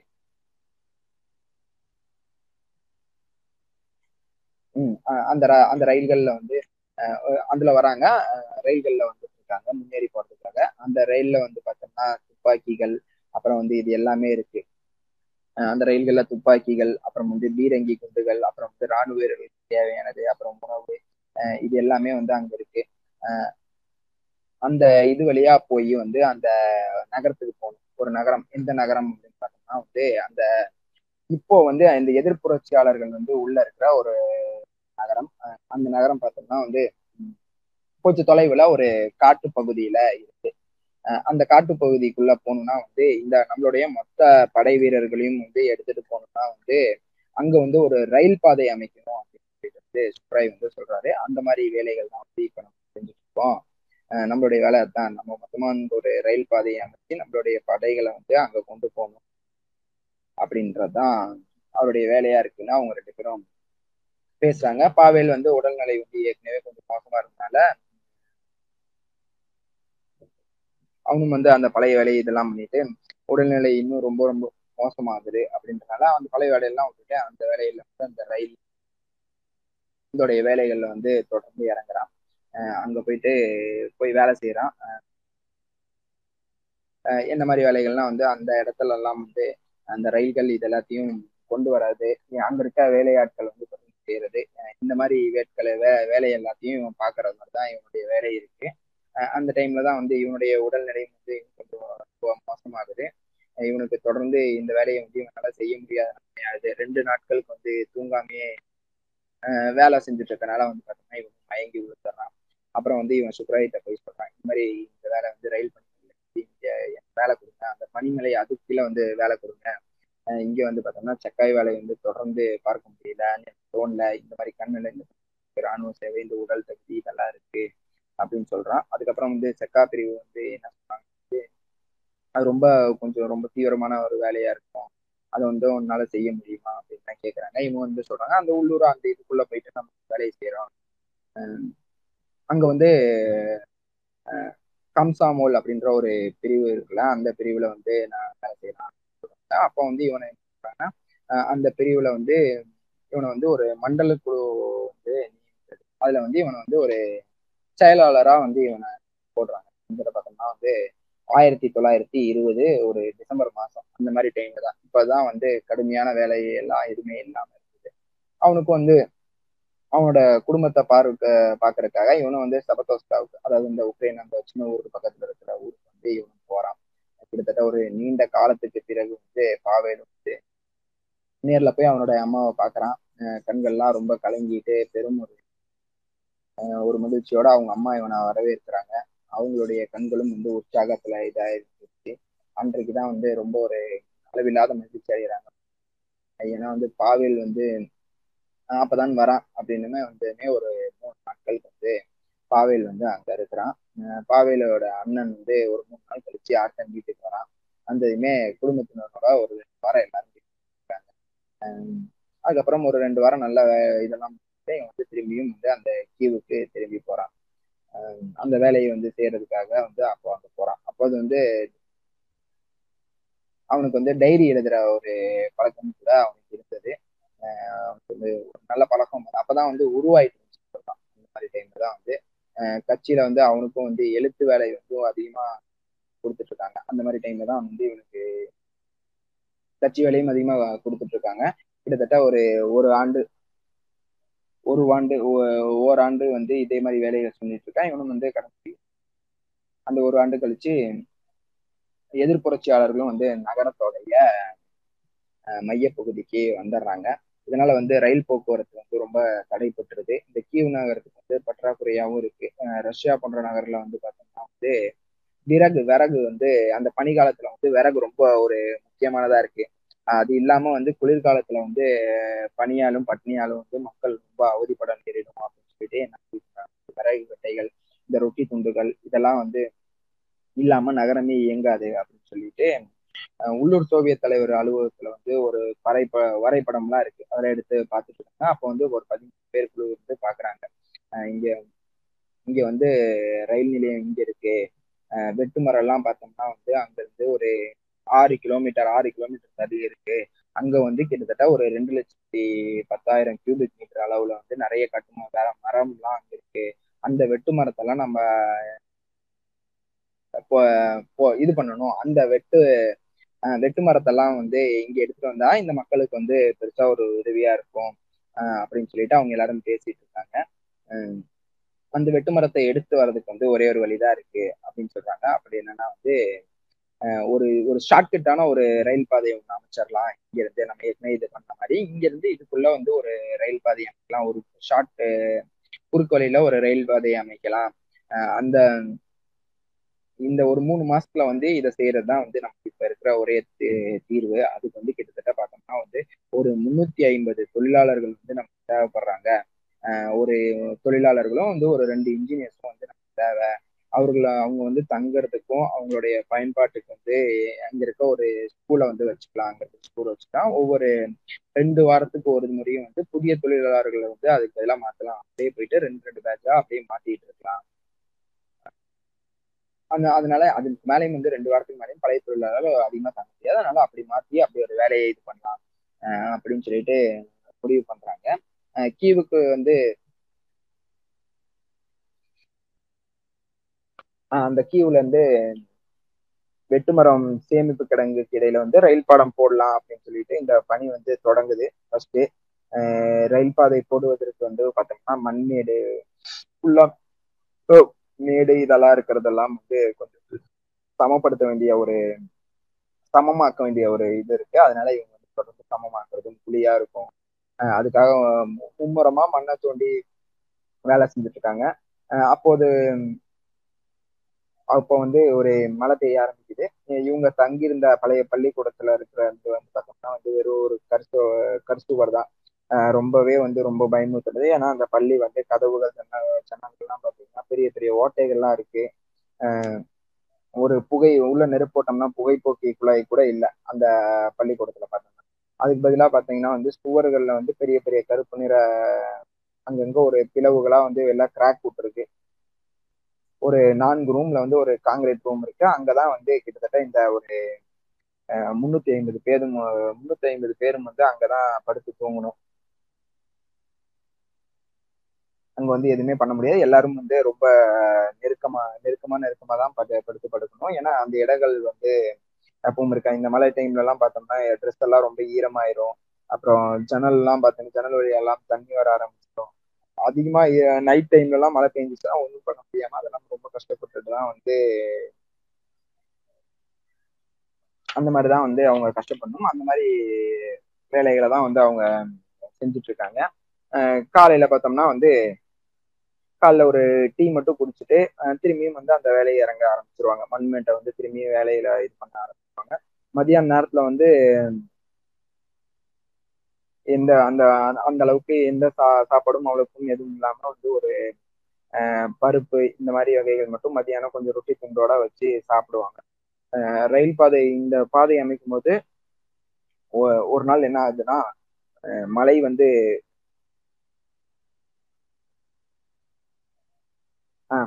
ஒரு நாள் வந்து இந்த மாதிரி வேலைகள் தொடர்ந்து இவன் செஞ்சுட்டு இருக்கும் போது வந்து இவனுடைய கால் வந்து மலையில சேத்துக்குள்ள ஃபுல்லா மாட்டிடுது. அப்போ வந்து ரொம்ப கஷ்டப்பட்டு காலை எடுக்கிறான். வெளியே எடுத்து வந்து பார்த்தோம்னா இவனுடைய காலும் வெளியே எடுத்தா அடிப்பகுதியில இருக்க அந்த ஷூ வந்து மொத்தமா அப்படியே பாதியா பெஞ்சிருது. அதனால இவனும் வந்து அந்த மலையிலேயே அப்படி இப்படின்னு நடந்து வந்து அப்படியே வரான். அந்த பள்ளிக்கூடத்துக்கு நோக்கி இவங்க தங்கியிருந்த அந்த பள்ளிக்கூடத்தை நோக்கி வரான். அங்க வந்து குளிரால வந்து என்னோட கால்லாம் ரொம்ப மறுத்து போயிருந்துச்சு. அந்த காலை கொஞ்சம் சூடு ஏற்றுறதுக்காக இவன் வந்து அந்த சமையல் அறைக்குள்ள இருக்க அந்த அது காலை நீட்டி அப்படியே உட்காந்துட்டு இருக்கான். கால் நீட்டிட்டு உட்காந்துருக்கான். அப்போ வந்து அங்க அங்க ரயில் பாதை போடு அங்க வந்து ரயில் வேலை செய்யறவங்களுடைய ஒரு மனைவி வந்து உள்ள வரான். சீக்கிரமா சாப்பிட வந்துட்டியா அப்படின்னு கேட்குறான். வேலையெல்லாம் எதுவுமே செய்யாம இங்க என்ன பண்ணிட்டு இருக்க, அட கால் வந்து நீ எங்க வச்சிருக்கன்னு பாரு, இது சமையக்கூடம், இது வந்து சமைக்கிற இடம் அப்படின்னா கொஞ்சம் படபடன்னு பேசுறாங்க. அப்போ வந்து இவன் காலத்தை காட்டிட்டு இந்த மாதிரி என்னுடைய காலை நீ வந்து ஆக்குவேரா அன்வேரா பிரிஞ்சுட்டே கிடக்கு, அதனால என்ன பண்ணுன்னு தெரியல, இந்த மாதிரி கால்லாம் இதா இருக்கு அப்படின்னு சொல்றாங்க. சரிவா நம்ம வந்து ஒரு செருப்பு தைக்கிறவங்க கிட்ட போலாம் அப்படின்னா அப்புறம் அவன் கீழே குமிஞ்சு பாக்குறான். அவனுடைய செருப்பை பார்த்துட்டு இதுல வந்து தைக்கிறதுக்கு எதுவுமே இருக்கிற மாதிரியே தெரியலையே அப்படின்னு சொல்லிட்டு அவங்களும் வந்து இவங்ககிட்ட சொல்றாங்க. அதனால நான் வந்து என்னுடைய ஒரு பழைய பூட்ஸ் ஒன்று இருக்கு அப்படின்னு சொல்லிட்டு பாவல் கிட்ட வந்து அது கூடவே வந்து அவனோட சாக்ஸ் மாதிரி இருக்கிற ஒரு துணியும் அவங்க பக்கத்துல கொடுக்குறாங்க. இவன் பாவேல் வந்து வாங்கிட்டு ரொம்ப நன்றியோட பார்த்துட்டு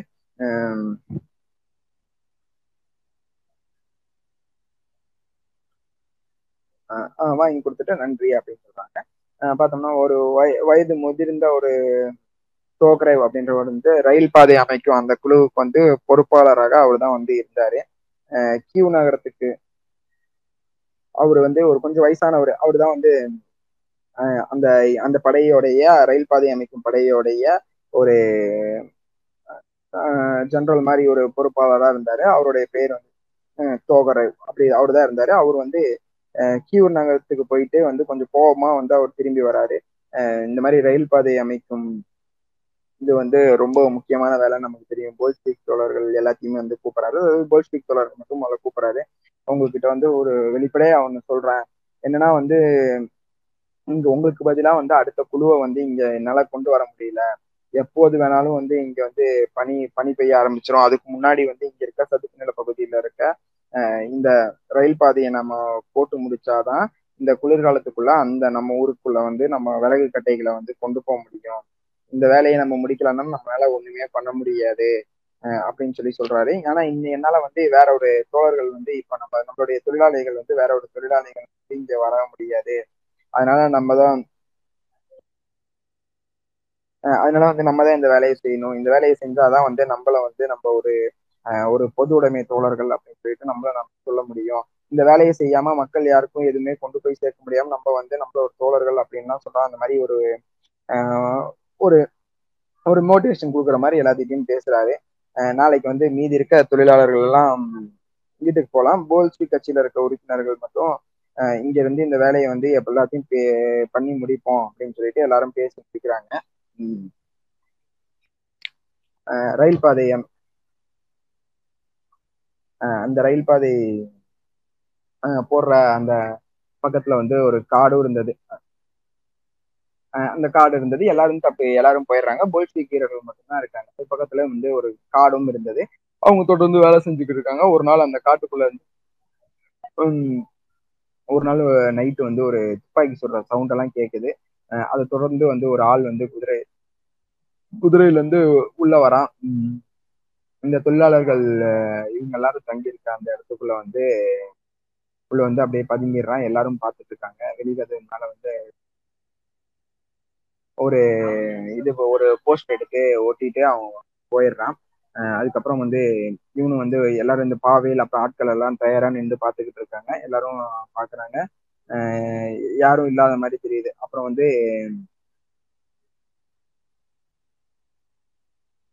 வந்து வெளியே வந்து என்ன சவுண்ட் வந்துச்சு அப்படிலாம் வந்து வெளியே வந்து பார்க்க ஆரம்பிச்சாங்க. ஏதோ ஒன்று ஒட்டி இருக்க மாதிரி இருக்கு. ஒரு தீப்பெட்டி எடுத்து பற்ற வச்சுட்டு அவங்க பார்க்கறது அதை என்ன ஒட்டி இருக்குன்னு பாக்குறாங்க. என்னன்னு படிக்க ஆரம்பிக்கிறாங்க. என்ன சொன்னா, இந்த இடத்த வந்து காலி செஞ்சிருங்க. எல்லாரும் எங்கிருந்து வந்தீங்களோ அங்கேயே எல்லாரும் திரும்பி போயிருங்க. இங்க இங்க தங்கி இருந்தீங்கன்னா இங்க வந்து இங்க சாவு வந்து நாளைக்கு நைட்டுக்குள்ள வந்து இந்த இடத்த காலி பண்ணலாம். உங்களுக்கு வந்து சாவு நிச்சயம் அந்த மாதிரி எழுதியிருக்கான். அது வந்து இந்த மாதிரி அதமான் செஸ்னாக் அப்படின்னு ஒரு பேரும் அவன் போட்டிருக்கான். அவன் வந்து அந்த பேர் அவன் யாருன்னு பார்த்தோம்னா வந்து ஒரு கொள்ளை கும்பலுடைய ஒரு தலைவன் தான். அவன் தான் வந்து அந்த இது ஒட்டியிருக்கான். கொஞ்ச நாள் போகுது இப்படியே.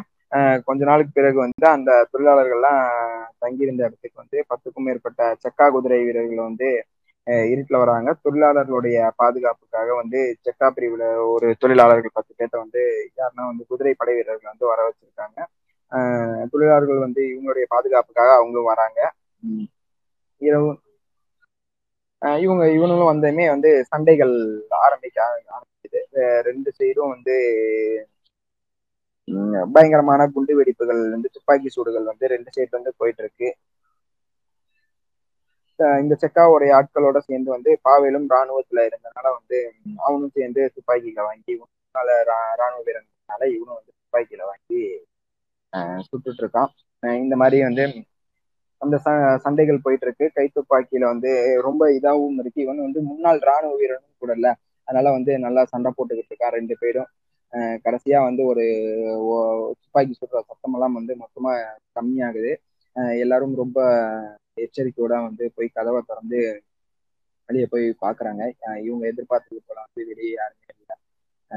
எல்லாரும் வந்து திரும்ப போயிருந்தாங்க.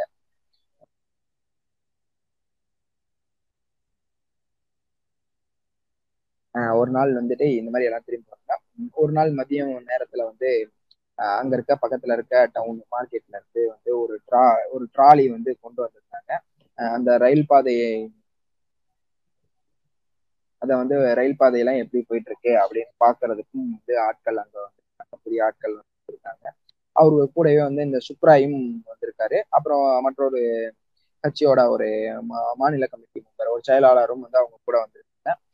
அவங்க வந்து தோகரா வந்து அவரை வரவேற்கிறாரு. இங்க வந்து இந்த மாதிரி கொள்ளுவதான் வந்து இந்த கொள்ளையார்களும் வந்து மிரட்டெல்லாம் விட்டுருந்தாங்க. அதெல்லாம் வந்து சந்திச்சுதான் வரும், அந்த தொந்தரவெல்லாம் தாண்டிதான் வரும். இந்த ரயில் பாதை வந்து இவ்வளவு தூரம் போட்டிருக்கோம். அடுத்ததா பார்த்தோம்னா வந்து கொஞ்சம் ஒரு செங்குத்தான ஒரு சரிவு இருக்கு. இங்க வந்து நிறைய மண்ணை கொஞ்சம் தோண்ட வேண்டி இருக்கு. அது வந்து கொஞ்சம் பெரிய சிக்கலா இருக்கு அப்படின்னு சொல்லிட்டு இவர் வந்து அவரு சுப்ராய் கிட்ட வந்து சொல்லிட்டு இருக்காரு. அவரும் வந்து புரியுது அப்படின்னாங்க. ஒரே நேரத்துல வந்து இந்த குழுவால ரயில் பாதை அமைக்க முடியுமா அப்படின்னு கேட்கிறாரு. உங்களுக்கு என்ன தெரியாது, உங்களுக்கு தெரியாதது என்ன, உண்மையை சொல்ல வேணும்னா வந்து அது வந்து சாத்தியமே இல்லாதது. இருந்தாலும் வந்து நம்ம அதை செஞ்சு முடித்தாக தான் வேண்டும். இந்த டைமிங்ல வந்து இந்த ரயில் பாதையை வந்து நம்மளால போட முடியாது, நான் அதை வந்து நம்ம சாதிச்சுதான் ஆகணும். நாங்க இங்க வந்து கிட்டத்தட்ட வந்து ஒரு 2 மாசங்கள் கடந்துருச்சு. 4வது தொழிலாளர்களும் வந்து திரும்ப போக வேண்டிய ஒரு நேரமும் வந்துச்சு. அதே நேரம் மையக்குழுவா செயல்பட்டு கொண்டு இருக்கோம். வந்து நம்ம 2 மாசங்களா வந்து எதையுமே பொருட்படுத்தாம நம்மளுடைய போல்ஷிவிக்கர்கள் வந்து இங்க வந்து தொடர்ந்து வேலை செஞ்சாங்க. அங்க இங்க இருக்க இந்த இளைஞர்கள் தான் வந்து இந்த வேலைகளை வந்து முன்னெடுத்து நடத்திட்டு இருக்காங்க. அவருடைய வேலைகள் வந்து பாருங்க, அவங்களுக்கும் வந்து இடைக்கிட தங்கம் கொடுத்தாலும் அவங்களுக்குலாம் கிடைக்கல. ஏன் வந்து அவங்களுக்கு தங்கம் கொடுக்கலாம், இந்த அளவுக்கான வேலைகள் வந்து நம்மளுடைய தோழர்கள் வந்து செஞ்சுட்டு இருக்காங்க அப்படின்னு சொல்றாரு. இவர் யாருன்னா வந்து நம்மளுடைய தோகராவ், இந்த ரயில் பாதையை அமைக்கிறதோடைய அங்க இருக்க அந்த பொறுப்பாளர் அவர் வந்து இவர்கிட்ட நம்மளுடைய சுப்ராய் கிட்ட வந்து இந்த மாதிரி சொல்றாரு. அவங்களுடைய உயிரையும் கொடுக்குற அளவுக்கு வேலை செஞ்சுக்கிட்டு இருக்காங்க அப்படின்னு சொல்லிட்டு பேசிட்டாங்க. அது எனக்கு தெரியுது, நீங்க சொல்றது வந்து ரொம்ப சரி அப்படிங்கிறாரு சுப்ராயும். ரொம்ப சரிதான், அவங்களுக்கு வந்து இடைக்கிடை தங்க கொடுத்தாங்க வந்து எந்த சந்தேகமும் இல்லை. இங்கதான் வந்து உலோகம் போன்ற அவங்களுடைய மனங்கள் வந்து இங்கதான் உறுதிப்படும். இங்கதான் வந்து அவங்களுடைய வீரம் வந்து இங்கதான் விதைக்கப்படுது. இவ்வளவு வேலைகள் செஞ்சுட்டு இருக்கும் போதுதான் வந்து அவங்களுக்கு வந்து இந்த நாட்டுக்காக இந்த மக்களுக்காக இந்த வேலைகளை நம்ம செய்யறோம் அப்படின்ற ஒரு உணர்வு இருக்கனாலதான் வந்து அவங்களால இந்த வேலையை செய்ய முடியுது அப்படின்னு சொல்லிட்டு அவரும் பேசுறாரு. அவங்களுக்கு வந்து மனதளவுல வந்து ஒரு தைரியத்தையும் அவங்களுக்கு எதையும் இந்த உலகத்துல சாதிக்க முடியும்ன்ற ஒரு தெம்பை வந்து இந்த இடம் அவங்களுக்கு கொடுக்கும் அப்படின்னு அவங்க பேசிட்டு இருக்காங்க. ரயில் பாதை இவங்களும் வந்து தொடர்ந்து அந்த ரயில் பாதையை அமைக்கிறவங்க வந்து அவங்களுடைய இலக்கை நோக்கி அந்த இதுக்குள்ள போற அந்த ரயில் ரோட போடணும் அப்படின்றத நோக்கி அவங்களும் வந்து முன்னேறிதான் போயிட்டு இருக்காங்க. ஆனா அந்த டைம்ல பார்த்தோம்னா வந்து இவங்க தொடர்ந்து வேலை செஞ்சுட்டு இருக்கனால என்னன்னா வந்து டைபாய்டு காய்ச்சல் அங்க இருக்க வீரர்களுக்கு வந்து தொடர்ந்து வந்து ஒவ்வொருவரா மாத்தி டைபாய்டு காய்ச்சல் வந்துட்டு இருக்கேன். அங்க வந்து பாவேலும் வந்து ரொம்ப நாள் வேலை செஞ்சுட்டு இருக்கனால வந்து அவனுக்கும் வந்து காய்ச்சல் வந்துட்டு அவனுக்கு ரொம்ப நாள் காய்ச்சல் இருந்திருக்கு. ஆனா அவனுக்கு வந்து எப்பவும் போல தொடர்ந்து காய்ச்சல் எடுத்துருக்கு. மற்ற நாட்களை விட வந்து ஒரு நாள் வந்து ரொம்ப அதிகமான ஒரு காய்ச்சல் அவனால உணர முடியும். ரொம்ப காய்ச்சல் வந்து அந்த ரயில் பாதை அமைக்கும் அந்த இடத்துல வந்து அப்படி இப்படின்னு தள்ளாடி எப்படியோ ரயில் நிலையத்துக்கு வந்துடுறான். அங்க போனவே அப்படியே கொஞ்சம் தடுமாறி அப்படியே கீழே வந்து அப்படியே வந்து மயக்கம் போட்டுறான். பாவேல் வந்து அங்க கொஞ்ச நேரத்துக்கு வந்து அங்க கிடப்பதை வந்து யாருமே வந்து பார்க்கல. கிட்டத்தட்ட வந்து பல மணி நேரம் கழிச்சுதான் வந்து அங்க இருந்து ஒரு ஆள் வந்து இவனை பாவேல வந்து பாக்குறாங்க கொஞ்சம் பேரு. அப்புறம் பார்த்துட்டு பாவேல வந்து அங்க இருந்து தூக்கிட்டு போயிடுறாங்க. அவனால வந்து பாவேல்னால வந்து இயல்பாவே கொஞ்சம் கூட மூச்சு விட முடியல. கொஞ்சம் வந்து ரொம்ப வந்து கடுமையான இது ஜன்னி வேற அடிக்குது. அந்த மாதிரி ஒரு நிலைமையில இருக்கான். ஒரு மாதிரி அது நடுவுல வந்து எதிர்ப்புரட்சி படையினர் வந்து ஒரு நெருக்கடியை கொடுத்தது அது இதுன்னு சொல்லிட்டு இந்த மாதிரி அங்க வந்து அந்த எதிர்ப்புரட்சியாளர்கள் வந்து பண்ண உள்ள இருந்தது. அதனால வந்து மருத்துவர்களாலையும் வந்து அதாவது இராணுவ மருத்துவர்களாலையும் வந்து அங்க தனியா வர முடியல. இவனும் வந்து ஆயுத பாதுகாப்போட தான் வந்து இவனை வந்து ரயில் வந்து வராங்க. அவர் வந்து ரயில்ல வந்து வராரு. இவன் பாவேலுக்கு பார்த்தோம்னா தீவிர ஒரு நிமோவியா டைஃபாய்டும் இருக்கிறதா வந்து பாக்குறாரு. அவர் பார்த்துட்டு இந்த மாதிரி நிமோனியா டைஃபாய்டும் இருக்கு அப்படின்னு சொல்றாங்க. கீவிரலினத்துக்கு வந்து வெட்டுமரம் அந்த மரங்கள் இந்த டைம்ல வந்து இவனுக்கும் இந்த காய்ச்சல் இருக்கு. இந்த டைம்ல வந்து கியூ ரயில் நிலையத்துக்கும் வந்து அந்த வெட்டுமரம் சேமிப்புக்கிறவங்களுக்கும் இடையான ரயில் பாதையை வந்து போல்ஷிவிக் இளைஞர்கள் வந்து போல்ஷிவிக் கட்சியை சேர்ந்தவங்க இளைஞர்களும் தொழிலாளர்களும் வந்து வெற்றிகரமா முடிச்சிருந்தாங்க.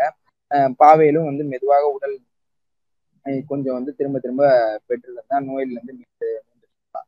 அந்த காலத்துலதான் வந்து நிறைய நடைபயிற்சி மேற்கொண்டான்.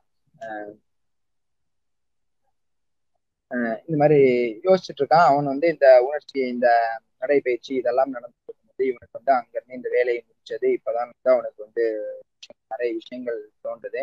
ஏன்னா வந்து ஒரு நம்ம அப்பதான் வந்து அவனை யோசிக்கிறான், ஒவ்வொன்றா யோசிக்கிறான். இந்த மாதிரி ஒரு மனுஷன்கிட்ட வந்து ரொம்ப இருக்கிறதுலே வந்து ரொம்ப மதிப்புமிக்க ஒரு சொத்துனா அது என்னன்னு கேட்டா அது வந்து வாழ்க்கை தான். ஒரு முறை மட்டும்தான் அவனுக்கு அது கிடைக்கிறது. அதுல வந்து எந்த ஒரு வினாடியும் வந்து நம்ம வீணடிக்காம ஒரு மோசமானதாக ஒரு இழிவாக அப்படின்லாம் இல்லாம அவமானப்படும் வகையில எல்லாம் நம்ம வாழாம வாழக்கூடாது. அப்படி அவமானப்படுற மாதிரி எல்லாம் எப்பவும் வாழக்கூடாது. எப்பவுமே வந்து கௌரவமா வாழ என்னோட வாழ்க்கை வந்து அப்படிதான் இருக்கணும். என்னோட உடல் சிறந்த ஒரு இந்த மிக சிறந்த என்னோட உடல் வலிமையும் இதை வந்து ஒரு மிக சிறந்த உலகை வந்து படைப்பதற்காக மனித குல விடுதலைக்காக பாடுபடுறதா இருக்கணும்.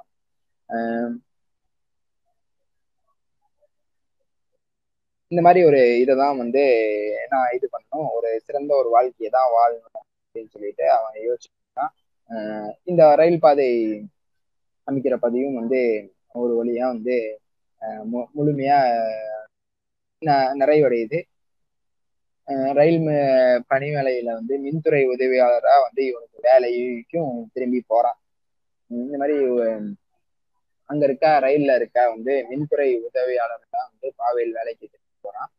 அப்புறம் வந்து அங்க இருக்க மாவட்ட கட்சி செயலாளரை வந்து போய் பாவேல் வந்து போய் பாக்குறான். என்னன்னா அங்க வந்து கம்சாவால் அத யாருன்னா வந்து கம்சமோல் அப்படின்ற ஒரு இளைஞர் அமைப்புடைய தலைமை பதவியில் இருந்த ஒரு தற்காலிகமாக இந்த மாதிரி இந்த இதுல இருந்து என்னை விடுவிக்க வேண்டும் அப்படின்னு போய் சொல்றாங்க. இந்த மாதிரி நமக்கு வந்து வேலை செய்ய வந்து ஆட்கள் மிகவும் குறைவாக இருக்கிறார்கள். ஆனா நீ ஏன் இந்த மாதிரி இளைஞர் அமைப்பின் வேலையை வந்து வேலையே மட்டுமே போதுமானதான் இல்லையா அப்படின்னு கேட்டுருக்காங்க. இந்த மாதிரி உடல் நலம் தெரியல உனக்கு, எதுக்கான தலைமை பதவி வந்து ஏன் கேட்கணும், உண்மையான காரணம் அவர் வந்து கேட்கிறாரு. உண்மையான காரணம் தோழர் கேட்டுட்டு இருக்கேன், நான் இந்த மாதிரி வந்து நிறைய படிக்கணும்னு ஆசைப்படுறேன், அதனாலதான் வந்து இந்த வேலையை போடல அப்படின்னு சொல்லிட்டு அவன் வந்து பாவேல் வந்து அந்த அதிகாரிக்கு நிறைய படிக்கணும். அவரு வந்து அதுதான் விஷயமா, அவ்வளவுதான், நான் உனக்கு வந்து இங்க வந்து படிக்கிறதுக்கு இந்த இதையும் வந்து நான் இனிமேல் தடுக்க மாட்டேன் அப்படின்னு சொல்லிட்டு அவரும் வந்து செயலாளரும் அவர் சொல்றது நீ படிக்கிறதுக்கு வந்து முழு அனுமதியை கொடுக்குறேன் அப்படின்னு சொல்றாரு. இவன் பாவேல வந்து தொடர்ந்து வந்து ரயில் பணிமனையில வந்து வேலை முடிஞ்ச பிறகு என்ன பண்ணாங்கன்னா டெய்லியும் வந்து இவனுக்கு படிக்கிறதுக்கு டைம் கொடுக்குறேன் அப்படின்னு சொன்னா எந்த தடையும் இல்லை அப்படின்னு சொல்லிட்டு தினமும் சாயந்தரம் வந்து பொது நூலகத்துக்கு வந்து போயிடுறான். அங்க வந்து ரொம்ப நேரம் வந்து அங்க டைம் இது புத்தகம் வந்து படிக்கிறான். அவனுக்கு வந்து எல்லா புத்தகங்களையும் வந்து ஆசைப்பட்டு இவனுக்கு பிள்ளை இதாகவும் கொடுத்துருந்தாங்க. நீ எந்த புத்தகத்தை வேணா படிக்கலான்ற ஒரு அனுமதியும் இவனுக்கு இருந்தது. இவனு என்ன பண்ணுவான்னா வந்து தொடர்ந்து புத்தகங்கள் படிப்பான். இவன் உயரத்தில் இருக்கும் புத்தகங்கள் எடுப்பதற்கு இவனுக்கு ஏணி எல்லாம் கூட கொடுத்துருந்தாங்க. அந்த மாதிரி ஒவ்வொரு நாளும் வந்து நீண்ட நேரத்துக்கு வந்து புத்தகத்தங்கள் வந்து தொடர்ந்து படிச்சுக்கிட்டே இருக்கான். தனக்கு பிடித்த புத்தகங்கள்லாம் தேடி தேடி படிக்கிறான். படிச்சதை வந்து சக தோழர்களுடன் தொடர்ந்து பகிர்ந்து கொள்கிறான். வீரம் நிறைந்தவர்கள் அதிக அறிவுடன் இருக்க வேண்டும், அதற்கு புத்தகம் இவனுடைய இது வந்து வீரம் நிறைந்தவர்கள் வந்து அதிக அறிவுடன் இருக்கணும், அதுக்கு வந்து புத்தகங்கள் நிறைய வாசிச்சாதான் வந்து நம்மளால வந்து அதை சாதிக்க முடியும், வீரம் நிறைந்த அதிக அறிவுடன் சொல்றாங்க. அதனால வந்து இந்த இதெல்லாம் வந்து தோழர்கள் கிட்ட வந்து இவன் சொல்றான். ஒரு நாள் வந்து கட்சியில சேர்றதுக்காக ஒரு இந்த மாதிரி சொல்லிட்டு இருக்கான். அப்போ ஒரு நாள் கட்சியில சேர்வதற்காக பரிந்துரை கடிதத்தை கேட்டு வந்து தோக்கர்கிட்ட வந்து இவன் போறான். போயிட்டு இந்த மாதிரி வந்து எனக்கு கட்சியில சேர்றதுக்கு வந்து பரிந்துரை லெட்டர் வேணும் அப்படின்னு சொல்றான். கட்சியின் சார்பில் வந்து என்ன ஒரு இதா இருந்துச்சுன்னா வந்து மற்ற பிரிவுகள்ல வந்து நீண்ட நாள் வேலை செய்யும் பிரிவுல வந்து நீண்ட காலம் பணியாற்றிய வேலை செஞ்ச ஒருத்தர் வந்து அதாவது ரஷ்ய கம்யூனிஸ்ட் கட்சியில போல்ஷ்விக்ல வேலை செஞ்சவர் வந்து ஒரு கட்சியில சேருவதற்கு வந்து ஒரு பரிந்துரை கடிதத்தை கொடுக்கணும் அப்படின்னு ஒரு நடைமுறை வந்துச்சு. அதனால அவன் கிட்ட போயிட்டு கேட்குறான் பாவேலை பற்றி. அவரு என்ன பண்றாருன்னா வந்து பாவேலை பற்றி ரொம்ப ஒரு தெளிவான ஒரு இதை எழுதி வந்து அவரு வந்து ஒரு பரிந்துரை லெட்டரை கொடுத்துட்டு நானே இங்க பாத்துக்க என்னுடைய மதிப்பை குலைக்கிற என்னோட மதிப்பை கெடுக்கிற மாதிரி நீங்க ஒரு இந்த காலத்திலயே அந்த வேலையை செய்ய மாட்டேன்னு எனக்கு நல்லா தெரியும் அப்படின்னு சொல்லிட்டு அந்த வந்து பாவேல் கிட்ட கொடுக்குறாங்க. கட்சியில வந்து உறுப்பினரா இணைந்து பாவேல் வேலை செய்யறதுக்கு முன்னாடியே வந்து சூழ்நிலை கொஞ்சம் மாறுது. ஏன்னா வந்து பாவேலோட எதிர்கால திட்டங்களும் வந்து மாறுது. ஏன்னா குளிர்காலம் தொடங்கிருச்சு. இந்த டைம்ல வந்து பார்த்தோம்னா குளிர்காலமும் தொடங்கிருச்சு. இவனும் வந்து இது பண்றதுக்குள்ள வந்து பார்த்தோம்னா குளிர்காலம் ஆற்று வழியா வர கட்டுமரங்கள் இதெல்லாமே கொண்டு வர ஒரு இது வந்து அப்படிதான் இருக்கு இவங்க ஊருக்கு. அந்த டைம்ல என்ன ஆகுதுன்னா வந்து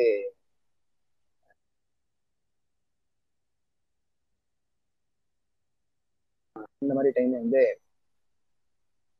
நதியை வந்து அந்த நதி வழியா அந்த கட்டைகள் எல்லாம் கொண்டு வரும்போது என்ன ஆகுதுன்னா வந்து இந்த மழை வெள்ளம் என்ன கட்டைகள் எல்லாம் போயிடுது.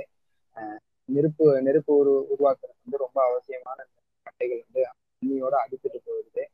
வெட்டு மரங்களும் வந்து குளிர் நாடுகள் வந்து ரொம்ப மதிப்பு மிக்கதா இருக்கு. இந்த மரங்கள் வந்து ரொம்ப பண்ணி போயிடுற அந்த காலத்தினால வந்து இவங்களுக்கு வந்து வெப்பம் வந்து ரொம்ப ஒரு அத்தியாவசியமான ஒரு தேவையா இருக்குங்களா, அது ரொம்ப முக்கியமானது. அது வந்து அடிச்சுட்டு போயிடுது. அந்த டைம்ல தான் வந்து பாவேல் வந்து ஒரு வேலையில வந்து இந்த மாதிரி கடுமையான வந்து இந்த வேலையில வந்து இவனுக்கு வந்து சளி தொந்தரவு வேற அடிச்சு அதனால ரொம்ப அவதிப்பட்டு இருக்கான். இந்த காலகட்டத்தில் மரங்கள் எதுவுமே இல்லாம சக தோழர்கள் கிட்ட வந்து பாவேல் வந்து இதை பத்தி எதுவுமே சொல்லவே இல்லை. ஒரு வாரத்திலேயே வந்து அவனோட உடல் வந்து ரொம்ப கடுமையா பாதிக்கப்பட்டுருது. முடக்குவாதத்தை கூட 2 வாரங்களுக்கு முடக்குவாதம் வந்து கூட ஒரு 2 வாரம் அவதிப்பட்டான். அதுக்காக வந்து மருத்துவம்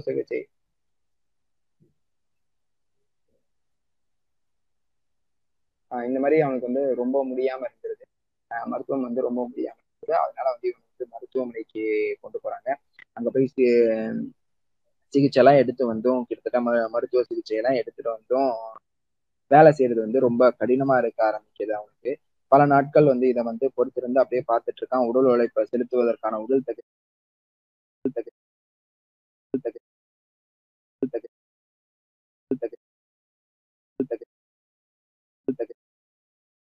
பாவேல் கிட்ட இல்ல அப்படின்றது மருத்துவ வாரியமும் அறிவிச்சிருச்சு. இவன்ட்ட வந்து அந்த தகுதி இல்லை அப்படின்னு சொல்லிட்டு அதை தொடர்ந்து அவனுக்கு வந்து எஞ்சிய சம்பளம் முழுக்கமே கொடுக்கணும் அப்படின்னு சொல்லி எழுதி கொடுத்துட்டு வேலை பார்க்க முடியாதனால வந்து இவனுக்கு வந்து உதவித்தொகையும் வழங்கணும் அப்படின்னு சொல்லிட்டு அந்த கட்சியும் வந்து உனக்கு பரிந்துரை கொடுக்குது. ஏன்னா வந்து உன்னுடைய உடம்பும் இந்த மாதிரி சரியெல்லாம் இருக்கு, உன்னால வந்து இதுக்கு மேல வேலையும் செய்ய முடியுமா அப்படின்னு தெரியல.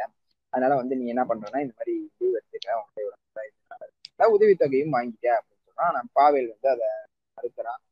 இந்த மாதிரி இதை வேண்டாம் ஆகாது அப்படின்னு சொல்லிட்டு மறுக்கிறாங்க அப்படின்ட்டு. இந்த மாதிரி உடல் ஒத்துழைப்பு இவனுக்கு மறுத்தாலும் இவன் என்ன பண்றான்னா வந்து கர்ச்சாக்கிலே ஆகும். இவன் வந்து கம்சமோல் அப்படின்ற அந்த வேலைகள்ல வந்து இவன் வந்து என்னன்னா அந்த கம்சமோல் அப்படி அதாவது அந்த கட்சியின் வேலையில இருந்து அவன் பின்வாங்கவே இல்லை. அவன் வந்து மன உறுதியோட வந்து அந்த அமைப்பை வந்து தொடர்ந்து அந்த அமைப்புல வேலை செஞ்சுட்டே இருக்கான். 3 வாரங்கள் வந்து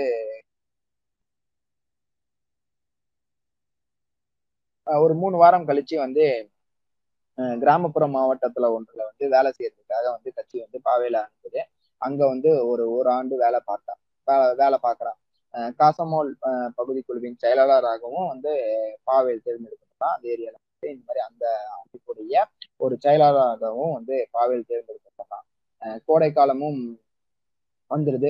கான்சமோல் பகுதி வந்து பாவேலின் நண்பர்கள் வந்து ஒவ்வொருத்தரா வந்து விடுமுறைக்காக வீட்டுக்கு போயிட்டு திரும்பி வந்துகிட்டு அந்த மாதிரி இருக்காங்க. அந்த மாதிரி நிறைய நிகழ்வுகள் நடந்துருக்கு. அவங்க விடுமுறைக்கு போயிட்டு வர முடியும். அவங்களுடைய வேலைகளும் சேர்ந்து வந்து இவன் வந்து தொடர்ந்து பாவேல் செஞ்சுட்டு இருக்கான். அவனுடைய நண்பர்கள் வந்து லீவெல்லாம் முடிச்சு புத்துணர்வெல்லாம் பெற்றுட்டு அவனோட நம்ம திரும்பி உற்சாகத்தோட திரும்பி வருவாங்க. அடுத்து வந்து அடுத்த குழுவினர் விடுமுறை கிடைக்க புறப்படுவாங்க. அப்படிதான் போயிட்டு வச்சு இப்படியாக கோடை காலம் முழுவதும் வந்து கம்சமோல் பகுதி குழுவின் யாராவது ஒருத்தர் வந்து விடுமுறையில வந்து தொடர்ந்து போய்கிட்டே இருக்காங்க. இவன் வந்து ஒரு நாள் கூட விடுமுறையே எடுக்கல. இவன் வந்து ஒரு நாள் கூட லீவே எடுக்க முடியாம இருந்தது. ஏன்னா யாராவது போயிட்டே இருக்காங்க. கோடை காலமும் வந்து இதே மாதிரி முடியுது. இலையுதிர் காலத்தை வந்து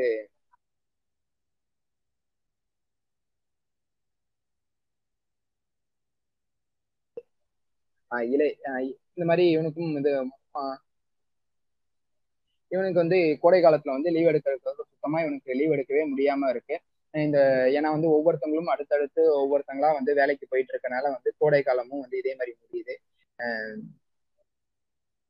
இவன் இந்த இலையுதிர் காலம், அதுக்கு அந்த கோடை காலம் முடிஞ்சவங்க இலையுதிர் காலத்தையும் குளிர்காலத்தையும் வந்து பாவேல் வந்து பொதுவாகவே வந்து எப்பவுமே விரும்புறது இல்லை. ஏன்னா வந்து அந்த காலகட்டத்துல வந்து அங்க இருக்க தட்பவெப்பநிலை சூழ்நிலை எல்லாம் பார்த்தோம்னா வந்து பாவேலோட உடைமை வந்து உடல்ல வந்து கடுமையான பிரச்சனைகள்லாம் ஏற்படுது. ஒவ்வொரு வருஷமும் வந்து தொடர்ந்து அவனுடைய உடம்பு வந்து இந்த மாதிரி மெலிஞ்சுட்டே போறதை வந்து அவன் வந்து தயாராகவே இல்லை. எப்பவுமே வந்து அவனுக்கு முன்னால வந்து 2 வழிகள் மட்டும்தான் இருந்துச்சு. 1 வந்து தன்னால் வேலை செய்ய முடியாது அப்படின்னு சொல்லி எழுதி கொடுத்துட்டு விலகி விடுது. இல்லைன்னா வந்து முடிந்தவரை அந்த பகுதியில் இருந்து கொண்டே வந்து என்ற வேலையை செய்து கொண்டிருப்பது அப்படின்னு வந்து பாவேலுக்கு இருந்த 2 முடிவு. பாவேல் வந்து 2ஆவதையே வந்து எப்பவுமே தேர்ந்தெடுத்தான். உடல் ஒத்துழைக்காத ஒரு நாளில் இந்த மாதிரி வந்து 2வது வேலை எப்பவுமே அவங்களால முடிஞ்ச வேலைகளை வந்து தொடர்ந்து அந்த மாதிரி டைம்ல தான் வந்து இந்த மாதிரி டைம்ல வந்து ரொம்ப உடம்பு கொஞ்சம் முடியாம போகுது.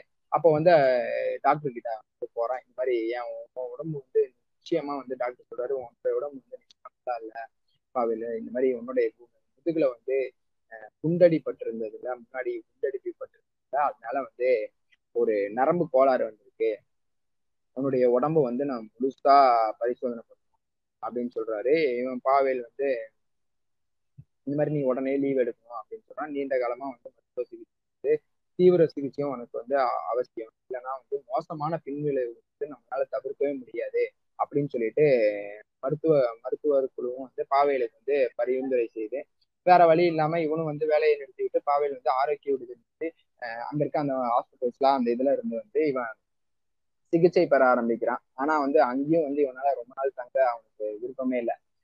1 வாரம் சிகிச்சை எடுத்தான். முழு சிகிச்சை முடியறதுக்கு முன்னாடியே வந்து இவனும் வந்து திரும்பவும் வந்து அந்த காசமோல் வேலைக்கு வந்து திரும்பி போயிடுறான். அதாவது என்னன்னா அந்த அமைப்பு ரீதியான வேலைகளை செய்வதற்காக வந்து அவன் திரும்பி போயிடுறான். அவனுக்கு வந்து புதிய வேலையும் அங்க தொடங்கப்பட்டிருக்கு. இடையதிர்காலத்துல வந்து இந்த அவனுக்கு வந்து புது வேலைகளும் வழங்கப்பட்டது. அவன் தொடர்ச்சியா இருந்தான். அந்த டைம்ல வந்து இளையதிர்காலத்துல வந்து இவனுக்கு வந்து வெளியூரில் நடக்கிற ஒரு கூட்டத்துல வந்து பங்கேற்கிறதுக்காக இவனுக்கு வந்து ஒரு வேலை ஏற்படுத்த அவசியம் ஏற்படுது. அதனால இவனுக்கு வந்து அதை பாக்குறதுக்காக கார்ல போய்கிட்டு இருக்கான். அந்த கார் என்ன ஆகுதுன்னா திடீர்னு வந்து சாக்கடையில வந்து தலைகீழா கவிழ்ந்து விழுந்துருது. விழுந்து ஒரு ஆக்சிடென்ட் ஆயிடுது. இதனால வந்து இவனுக்கு வந்து திரும்பவும் வந்து உடல் ரொம்ப மோசமாயிடுது, காயமடைந்து உடல் வந்து ரொம்ப மோசமாகுது. வலது காலில் வந்து அறுவை சிகிச்சையும் வந்து கூட செய்யறாங்க. அறுவை சிகிச்சை போது வந்து அண்ணனுக்கு ஆர்த்தியமுக்கு வந்து பாவல் வந்து கடிதம் தான் எழுதுறான். இந்த மாதிரி காயங்கள்லாம் எழுதுறான். இவனுக்கு வந்து வேற பொழுதுபோக்குக்கும் எதுவும் இல்லை. இவன் மருத்துவோட வந்து இவனுடைய உடல் ஒத்துலாமையினால இவனும் வந்து அண்ணனுக்கு வந்து கவிதை இது கடிதம் எழுதுறதை விட வந்து இவனுக்கு வேற எந்த ஒரு இதுவும் இல்லாம போது அப்ப வந்து இவனும் கடிதம் எழுதுறான். இந்த மாதிரி எனக்கு வந்து காயங்கள் வந்து திரும்ப என்னை வந்து வேலை பார்க்க விடாம பண்ணுது. எனக்கு வந்து இந்த மாதிரி புதிய ஒரு வேலையும் இந்த மாதிரி கொடுத்துருக்காங்க. என்ன வேலைன்னு பார்த்தோம்னா இந்த மாதிரி எனக்கு ஒரு புதிய வேலையும் வந்து இப்ப கிடைச்சிருக்கு. என்ன வேலைன்னு பார்த்தோம்னா இந்த மாதிரி நோயாளி வேலை, இந்த மாதிரி உடல் எங்கும் இப்போ வந்து தொடர்ந்து வலிக்குது. இந்த மாதிரி வலிதான் என்னுடைய வேலையாவே இருக்கு. வலது முழங்கால வந்து என்னால நகர்த்தவே முடியல. பல இடத்துல வந்து காயம் ஏற்பட்டுருக்கு. இந்த ஆக்சிடென்ட்டுக்கு அப்புறமும் வந்து தையல்கள்லாம் அங்கங்க தையல்கள்லாம் போட்டிருக்காங்க. 7 ஆண்டு முன்னாடி போர்ல அடிபட்டது குண்டு வந்து அந்த பீரங்கி குண்டு 7 ஆண்டுக்கு முன்னாடி போர்ல அடிபட்ட குண்டு வந்து உனக்கு நினைவு இருக்கா? அது வந்து இப்போ எனக்கு ஒரு கடுமையான பாதிப்பை ஏற்படுத்தியிருக்கு. இந்த மாதிரி மருத்துவ அறிக்கையெல்லாம் வேற சொல்லியிருக்காங்க. அது வந்து எனக்கு ஒரு கடுமையான ஒரு பாதிப்பை ஏற்படுத்தியிருக்கு அப்படின்னு சொல்லிட்டு இவன் அவங்க அண்ணனுடைய அண்ணனுக்கு வந்து யாருன்னா வந்து ஆர்த்தவனுக்கு வந்து கவிதையெல்லாம் இது கடிதம் எழுதுறான். இந்த வாழ்க்கை வந்து எப்பவுமே வந்து போராட்டத்துக்காகவே தான் இருக்கு. எனக்கு வந்து ஒரு போராடுறதுக்கான வாய்ப்பை வந்து தொடர்ந்து கொடுத்துக்கிட்டே இருக்கு இந்த வாழ்க்கை அப்படின்னு சொல்லிட்டு அந்த கவிதையெல்லாம் எழுதுறான். அந்த நம்பிக்கையை வந்து நான் வந்து ஆனா அந்த நம்பிக்கையை வந்து நான் இழக்கவே மாட்டேன். நான் வந்து தொடர்ந்து போராடுவேன். என்னோட வாழ்க்கையில வந்து தொடர்ந்து போராடுவேன். இந்த மாதிரி தொடர்ந்து போராடுவேன். நான் என் மனம் தளர மாட்டேன் அப்படின்னு சொல்லிட்டு அந்த கவிதையில கடிதத்தை எழுதிட்டு முடிக்கிறான். இந்த ஹாஸ்பிட்டல்ல இருந்த டாக்டர் வந்து ஒரு பெண் டாக்டர் வந்து என்ன சொல்றாங்கன்னா அவருடைய பேர் வந்து இரினா பாசனோவா அப்படின்ற அந்த பெண் டாக்டர் என்ன சொல்றாங்கன்னா வந்து இந்த மாதிரி என் தந்தை வந்து ஒரு பிரபலமான அறுவை சிகிச்சை மருத்துவர். அவரை வந்து நீ கண்டிப்பா பார்க்கணும். இந்த மாதிரி உன்னுடைய பிரச்சனைகளுக்கு என்னென்ன பிரச்சனை நம்ம அவர்கிட்ட ஒரு வாட்டி டிஸ்கஸ் பண்ணிக்கலாம், கண்டிப்பா பார்க்கணும் அப்படின்னு சொல்லிட்டு இது பண்ணுறாங்க. அவங்க மாதிரி அனுபவம் வாய்ந்த ஒரு டாக்டர் அப்படின்னு சொல்றவங்க இப்போ என்ன பண்றான் பாவேலும் ஒத்துக்கிறான். பல்வேறு இவன் பாவையில கூட்டு போயிட்டு வந்து பல்வேறு பரிசோதனைகள்லாம் வந்து செய்யறாங்க. பரிசோதனைகள்லாம் அவரும் பார்த்துட்டு அந்த டாக்டர்லாம் பார்த்துட்டு யோசிக்கிறாரு என்ன பண்ணலாம் அப்படின்னு யோசிச்சுட்டு இவர் வந்து இவருடைய பெண்ணுக்கிட்ட வந்து இந்த மாதிரி மொத்தத்தையும் உண்மையை வந்து இவருடைய பரிசோதனை ரிசல்ட்டை வந்து மொத்தத்தையும் சொல்லலாமா வேண்டாமான்றத வந்து இவருடைய பொண்ணே வந்து முடிவு பண்ணிட்டோம் அப்படின்னு சொல்லிட்டு அந்த டாக்டரும் முடிவு பண்றாங்க. அந்த டாக்டர் இந்த மாதிரி இந்த இளைஞனுக்கு வந்து பக்கவாதம் வர்றதுக்கான முழு வாய்ப்பும் வந்து இந்த மகனுக்கு இருக்கு. இவனுடைய உடல் வந்து பக்க இதா இருக்கு. அதை வந்து எதிர்காலத்துல வந்து இவனுக்கு என்னென்ன பிரச்சனைகள் வரும்னு கூட நமக்கு தெரியாது. இதை வந்து என்ன பிரச்சனை வரும்னு ஃபுல்லா நம்மளால முழுமையா சொல்ல முடியாது. இது வந்து ஒரு பக்கவாதம்ன்றது வந்து ஒரு பகுதி மட்டும்தான் அப்படின்னு சொல்லிட்டு அவன் சொல்றான். இவ்வளவு என்ன பண்றான்னா இவன் வந்து பாவல் கிட்ட போயிட்டு மொத்தமா எல்லாத்தையும் இவனுக்கு வந்து உடம்புல இவ்வளவு பிரச்சனைகள் இருக்கு, இதெல்லாம் என்னென்ன நடக்க போகுதுன்னு எதுவும் தெரியாதுன்ற மாதிரி அந்த மாதிரி எதுவுமே முழுசா சொல்லாம ஒரு மேலோட்டமா இவனுக்கு இருக்கிற சின்ன பிரச்சனைகளை மட்டும் ஆரோக்கிய இது மட்டும் அப்படின்னு சொல்லிட்டு சொல்றான். இவனும் வந்து ஹாஸ்பிட்டல்ல இருந்து ஒரு நீண்ட காலம் வந்து சிகிச்சை பெறான். அப்புறம் வந்து உக்ரைனுக்கு திரும்பி உக்ரைனுக்கு போறான். இந்த சிகிச்சை எல்லாம் முடிச்சுட்டு அந்த நகரத்துல இருக்க கட்சியோடைய ஒரு மத்திய குழு அலுவலகத்துல இருந்துதான் வந்து வந்து அங்க போறான். அங்க கட்சி போயிட்டு அங்க இருக்க மத்திய குழு உறுப்பினர் ஒருத்தர், அவருடைய பேர் வந்து அகிம், அவர் வந்து அங்கதான் போய் பாக்குறான். முதல்ல பாக்குறான். போயிட்டு ஒண்ணே அவங்ககிட்ட போய் இந்த என்ன கேட்கறான்னா வந்து எனக்கு உடனடியா வந்து நம்மளுடைய வேலை வேணும், கட்சி வேலை வேணும். அதாவது கட்சி வேலை அப்படின்னு குறிப்பிட்டு வரும்போதெல்லாம் சொல்றது என்னன்னா வந்து கட்சியின் வேலை, கட்சி வேலை தான். நான் தொடர்ந்து மக்களுக்காக வேலை செய்யணும் அப்படின்னு நினைக்கிற ஒரு ஆள். அதனால வந்து கட்சி வேலை வந்து ரொம்ப முக்கியம் அப்படின்னு நினைக்கக்கூடிய ஒரு ஆள். அதனால வந்து இந்த மாதிரி எனக்கு வேலை வேணும் அப்படின்னா இவன் இந்த மாதிரி கொடுக்க முடியாது பாவேல். இந்த மாதிரி மத்திய குழுவில் வந்து மருத்துவ வாரியமும் வந்து ஒரு உத்தரவும் கொடுத்துருக்காங்க. உன்னுடைய உடல்நிலை வந்து ரொம்ப மோசமா இருக்கு. அதனால வந்து உன்னுடைய உடல்நிலை தான் முக்கியம். நீங்க வந்து அதை தான் பார்க்கணும். அதனால வந்து உன்னை வந்து சிகிச்சைக்கு தான் அனுப்பணும். வேலைக்கு வந்து ஒன்று திரும்ப வைக்கிறது வந்து உண்மையிலே சாத்தியம் இல்லாதது. ஆனா மருத்துவ அதிகாரியும் அப்படிதான் சொல்லுது. நீங்க வந்து இது பண்ணணும் அப்படின்னு சொல்லிட்டு உத்தரவும் சொல்லுது அப்படின்னு சொல்றாரு. இது மாதிரி அக்கீம் வந்து அப்ப வந்து இவன் வந்து அக்கீம் கிட்ட வந்து சொல்றான், என்ன என்னுடைய இதயம் வந்து எத்தனை நாளைக்கு துடிக்கிறதோ அதுவரை கட்சி வேலையில் தான் என்னை வந்து கட்சி வேலையில என்னுடைய இதயம் எத்தனை நாளைக்கு துடிக்குதோ அது வரைக்கும் என்னை வந்து கட்சி வேலையில இருந்து யாரும் ஒன்றை பிரிக்க முடியாது அப்படின்னு சொல்லி இவன் உணர்ச்சி வசப்பட்டு சொல்றான். அவன் சொன்னது வந்து வெறும் வார்த்தைகளா இல்ல, அவனுடைய மன உறுதியும் வந்து தெளிவும் வந்து மிக்க ஒரு வார்த்தைகளா இருந்துச்சு. அவனுடைய வார்த்தை மனதளவுல வந்து மோசமாக இவனுடைய உடல் அளவுல அங்கங்க காயமடைந்த மனதளவுல மோசமான காயமடைந்த ஒரு போராளியோட உடைய ஆன்மால இருந்து எழுந்த ஒரு குரலாதான் அவனுடைய குரல் இருந்தது அப்படின்றது வந்து அகீமுக்கும் வந்து நல்லாவே புரிஞ்சிச்சு.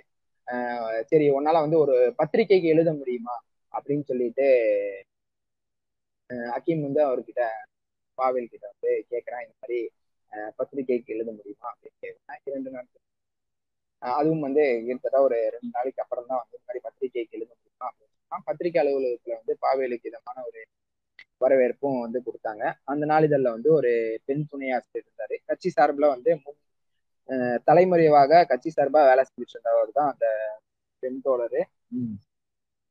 அவங்க வந்து நீங்க வந்து வீட்லயே பார்ப்பது போன்ற வேலை வந்து எங்களால கண்டிப்பா கொடுக்க முடியும், உங்க தகுதிக்கு ஏற்றவாறு அந்த வேலையை வந்து இருக்கும். அதே நேரம் வந்து பத்திரிகையில பணியாற்றுறதுக்கு வந்து பல்துறை அறிவு வந்து உங்களுக்கு அவசியமா தேவைப்படுது, குறிப்பாக வந்து உங்க இலக்கியம் மொழி அறிவும் அப்படின்னு அந்த பொண்ணு வந்து சொல்றாங்க. அடுத்த நாள் வீட்லயே வந்து உட்காந்து ஒரு கட்டுரை ஒண்ணு எழுதி கொண்டு வாங்க அதை வச்சு இது பண்ணலாம் அப்படின்னு சொல்றாங்க அந்த பெண் ஆசிரியர். இவங்க வந்து அடுத்த நாள் வந்து வீட்லயே உட்காந்து ஒரு கட்டுரையை எழுதி பாவேல் கொண்டு போய் அந்த பெண் துணை ஆசிரியர் கிட்ட கொடுக்குறான். தோழர் பாவேல், கடுமையாக உழைப்பதன் மூலம் கடுமையா உழைக்கிறது மூலமே எதிர்காலத்துல வந்து நீங்க ஒரு நல்ல எழுத்தாளராக ஆக முடியும். ஆனா இப்போது இருக்க நிலையில் வந்து எங்களுடைய நாளிதழ்ல வந்து உங்களுக்கு வேலை தர முடியாது, மன்னிச்சிருங்க அப்படின்னு சொல்லிட்டு ஒரு பெருமூச்சோட வந்து சொன்னாங்க. அந்த நாள்ல இருந்து பாவேலுக்கு வந்து வாழ்க்கை வந்து ஒரு தேய் கீழே போக ஆரம்பிச்சிருது. அவனுடைய வாழ்க்கை வந்து கொஞ்சம் கீழ்நிலைக்கு போக ஆரம்பிச்சிருது. வேலை செய்வது அப்படின்ற ஒரு பேச்சுக்கே இடம் இல்லாம போனது. இதனால வந்து மன உளைச்சலுக்கு வந்து பாவேல் ரொம்ப இதாகிறான். பாவேல் வந்து இனிமேல் வந்து எதற்காக நான் வந்து வாழணும், இந்த மாதிரி இந்த இதுக்காக என்னால வாழ முடியலன்னா, மக்களுக்காக கட்சிக்காக என்னால வாழ முடியலன்னா நான் இனிமேல் எதுக்காக வாழணும் அப்படின்னு யோசிக்கிற அளவுக்கெல்லாம் வந்து அவன் போக ஆரம்பிச்சுட்டான். போராட்ட குணம் தான் என்கிட்ட இருந்ததே ரொம்ப மதிப்புமிக்க ஒரு சொத்தா இருந்ததே போராட்ட குணம் தான், அதையே நான் இழந்துட்டேன், இதுக்கப்புறம் இந்த உலகத்துல நான் ஏன் வாழணும், அப்படி இந்த சக தோழர்களுக்கு களத்துல போராடிட்டு இருக்கும் போது நான் வெறுமனே பார்த்துட்டு உட்காந்துட்டு இருக்கேம்மா, நான் இந்த உலகத்துக்கு சுமையா மாறிட்டேன்னா, இந்த இதயத்தை வந்து துளைக்கிறதுக்கு ஒரு தோட்டா போதாதா, இது எல்லாத்தையுமே முட்டுப்புள்ளி வச்சிருவோம், என்னுடைய சக தோழர்கள் அங்க போராடிட்டு இருக்கும் போது நான் வந்து இங்க உட்காந்து வேடிக்கை பார்க்க முடியலையே என்னால அப்படின்னு சொல்லிட்டு மனசுக்குள்ளேயே வந்து தொடர்ந்து பாவேல் வந்து அப்படியே நினைச்சுக்கிட்டான். தன்னுடைய கை துப்பாக்கியை வந்து மெதுவா வெளியெடுக்கிற இது எடுத்து சுட்டுக்கலான்ற அளவு கூட அவன் போயிட்டான். அப்பதான் வந்து பாவேலுடைய மனம் வந்து மாறியது. வாழ்க்கையை வந்து முடிச்சு கொள்ற எண்ணம் வந்து எனக்குள்ள எப்படி வந்திருக்கும் அப்படின்னு யோசிக்க ஆரம்பிக்கிறான். இந்த மாதிரி எப்படி இந்த மாதிரி வந்துச்சு அப்படின்லாம் யோசிக்கிறான். கை துப்பாக்கி எல்லாம் தள்ளி வைக்கிறான். மிகவும் வந்து எளிதான மிகவும் வந்து கோழைத்தனமான முடிவு தான், உலகத்துல வந்து ரொம்ப ஈஸியான ஒரு இதுனா வந்து தன்னுடைய உயிரை முடித்துக்கிறது தான். இந்த வாழ்க்கையை வந்து பொறுத்து கொள்ள முடியாதவங்க தான் இந்த மாதிரி செய்வாங்க.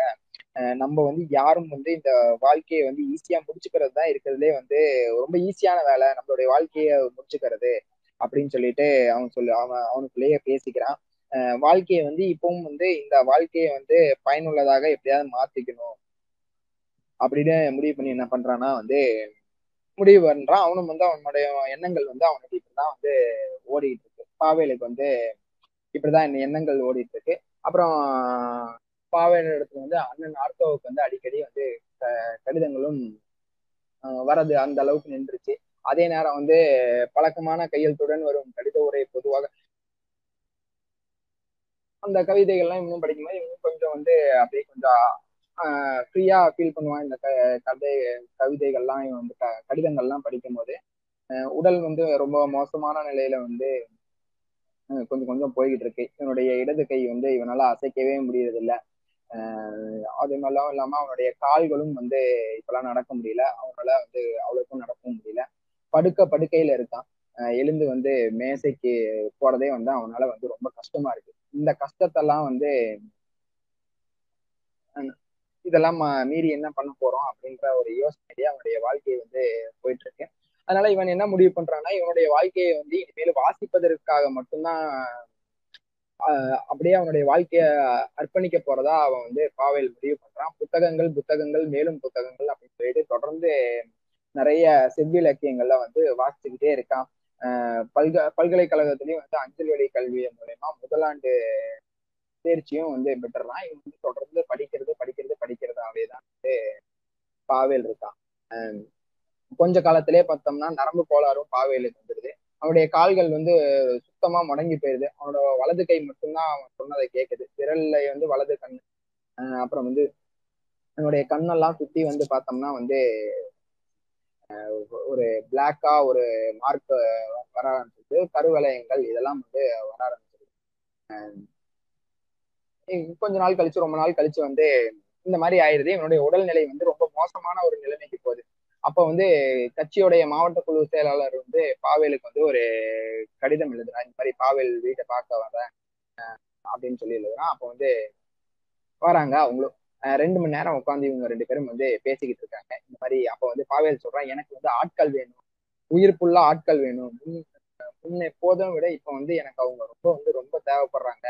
என்கிட்ட வந்து சில இளைஞர்களை அனுப்புங்க அப்படின்னு சொல்லிட்டு கட்சி செயலாளர்கள் சொல்றேன். அதை பற்றியெல்லாம் நீ இப்போ யோசிக்காத, வந்து உனக்கு தேவை இப்போ ஓய்வு தான். முதலில் வந்து உன் கண்களுக்கு என்ன ஆகுறது அப்படின்னு பார்ப்போம். உங்களுடைய கோரிக்கையை நான் பரிசு அதெல்லாம் வந்து அப்புறம் யோசிக்கிறேன் அப்படின்னு சொல்றாங்க. இவன் சொல்றேன், இந்த கட்சி செயலாளர் சொல்றாரு. இவன் கட்சி செயலாளர் வந்து தொடர்ந்து வற்புறுத்தினான். இந்த மாதிரி பாவை வந்து கடைசியா என்னோட வந்து இளைஞர்கள் வந்து அவரை ஒத்துக்க வைக்கிறதுக்காக இவன் தொடர்ந்து பேசுறான். அவர் வந்து வேலை இல்லாம வேற மறுப்பு தெரிவிக்க முடியாம அவரு வந்து ஒத்துக்கிறாரு.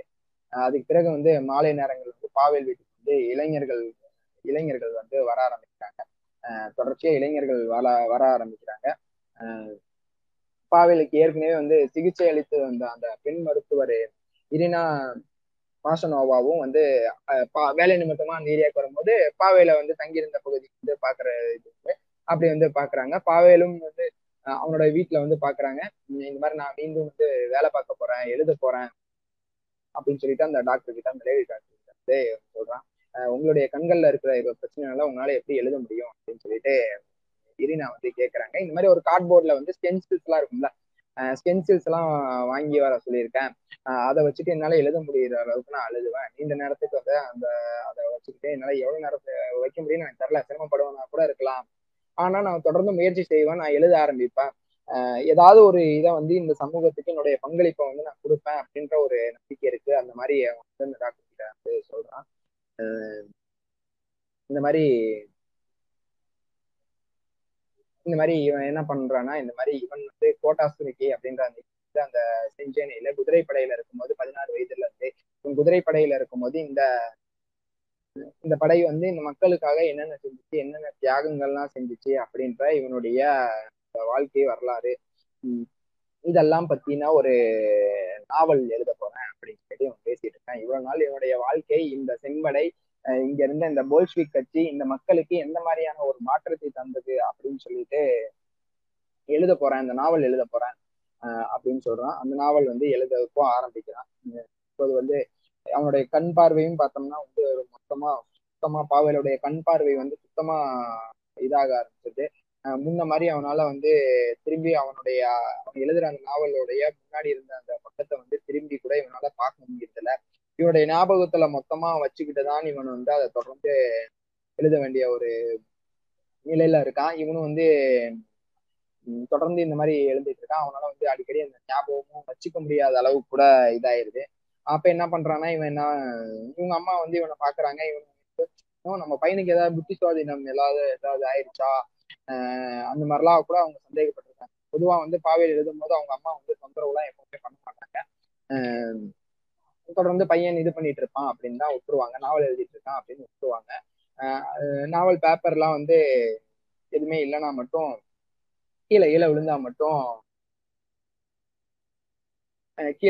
மட்டும் அவங்க அம்மா வந்து எடுத்து கொடுப்பாங்க. அதுக்கு மட்டும்தான் வருவாங்க. மற்றபடி பாவேல் வந்து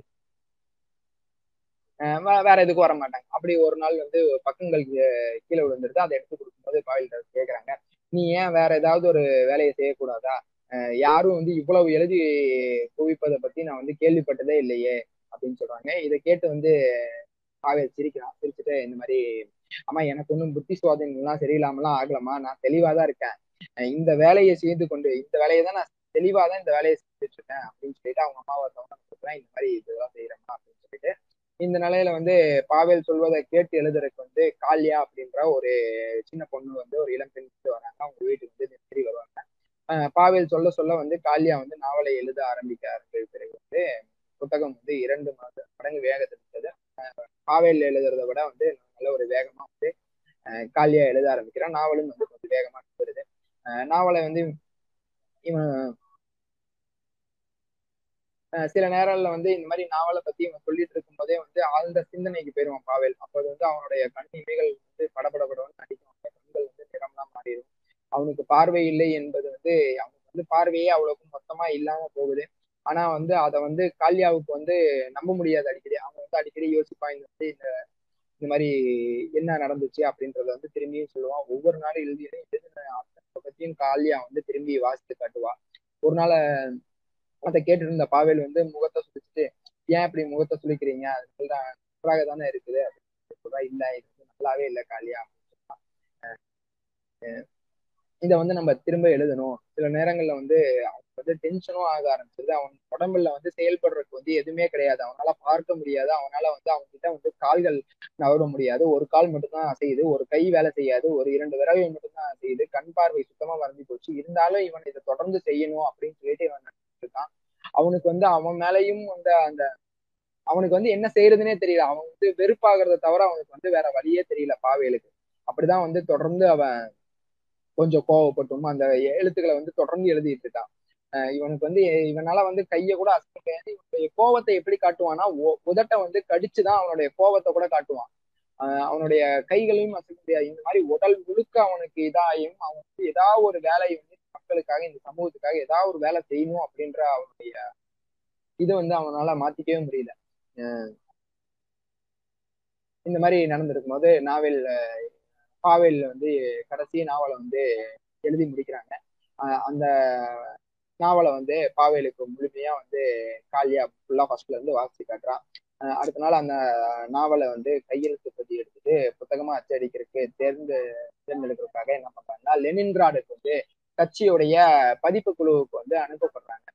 இனிமே அந்த நாவலுக்கு வந்து என்னென்ன இருக்குதோ அதுதான் வந்து பாவேலுக்கும் நேரும். அந்த நாவல் வந்து புறக்கணிக்கப்பட்டுருச்சுன்னா வந்து பாவேலும் வந்து நொறுங்கி போயிடுவான் மொத்தமா. அவனுடைய வாழ்நாள் முழுக்க அந்த மாதிரி ஒரு தான் வந்து என்ன பண்றான். அது ஓகே அப்படின்னு அந்த கட்சி வந்து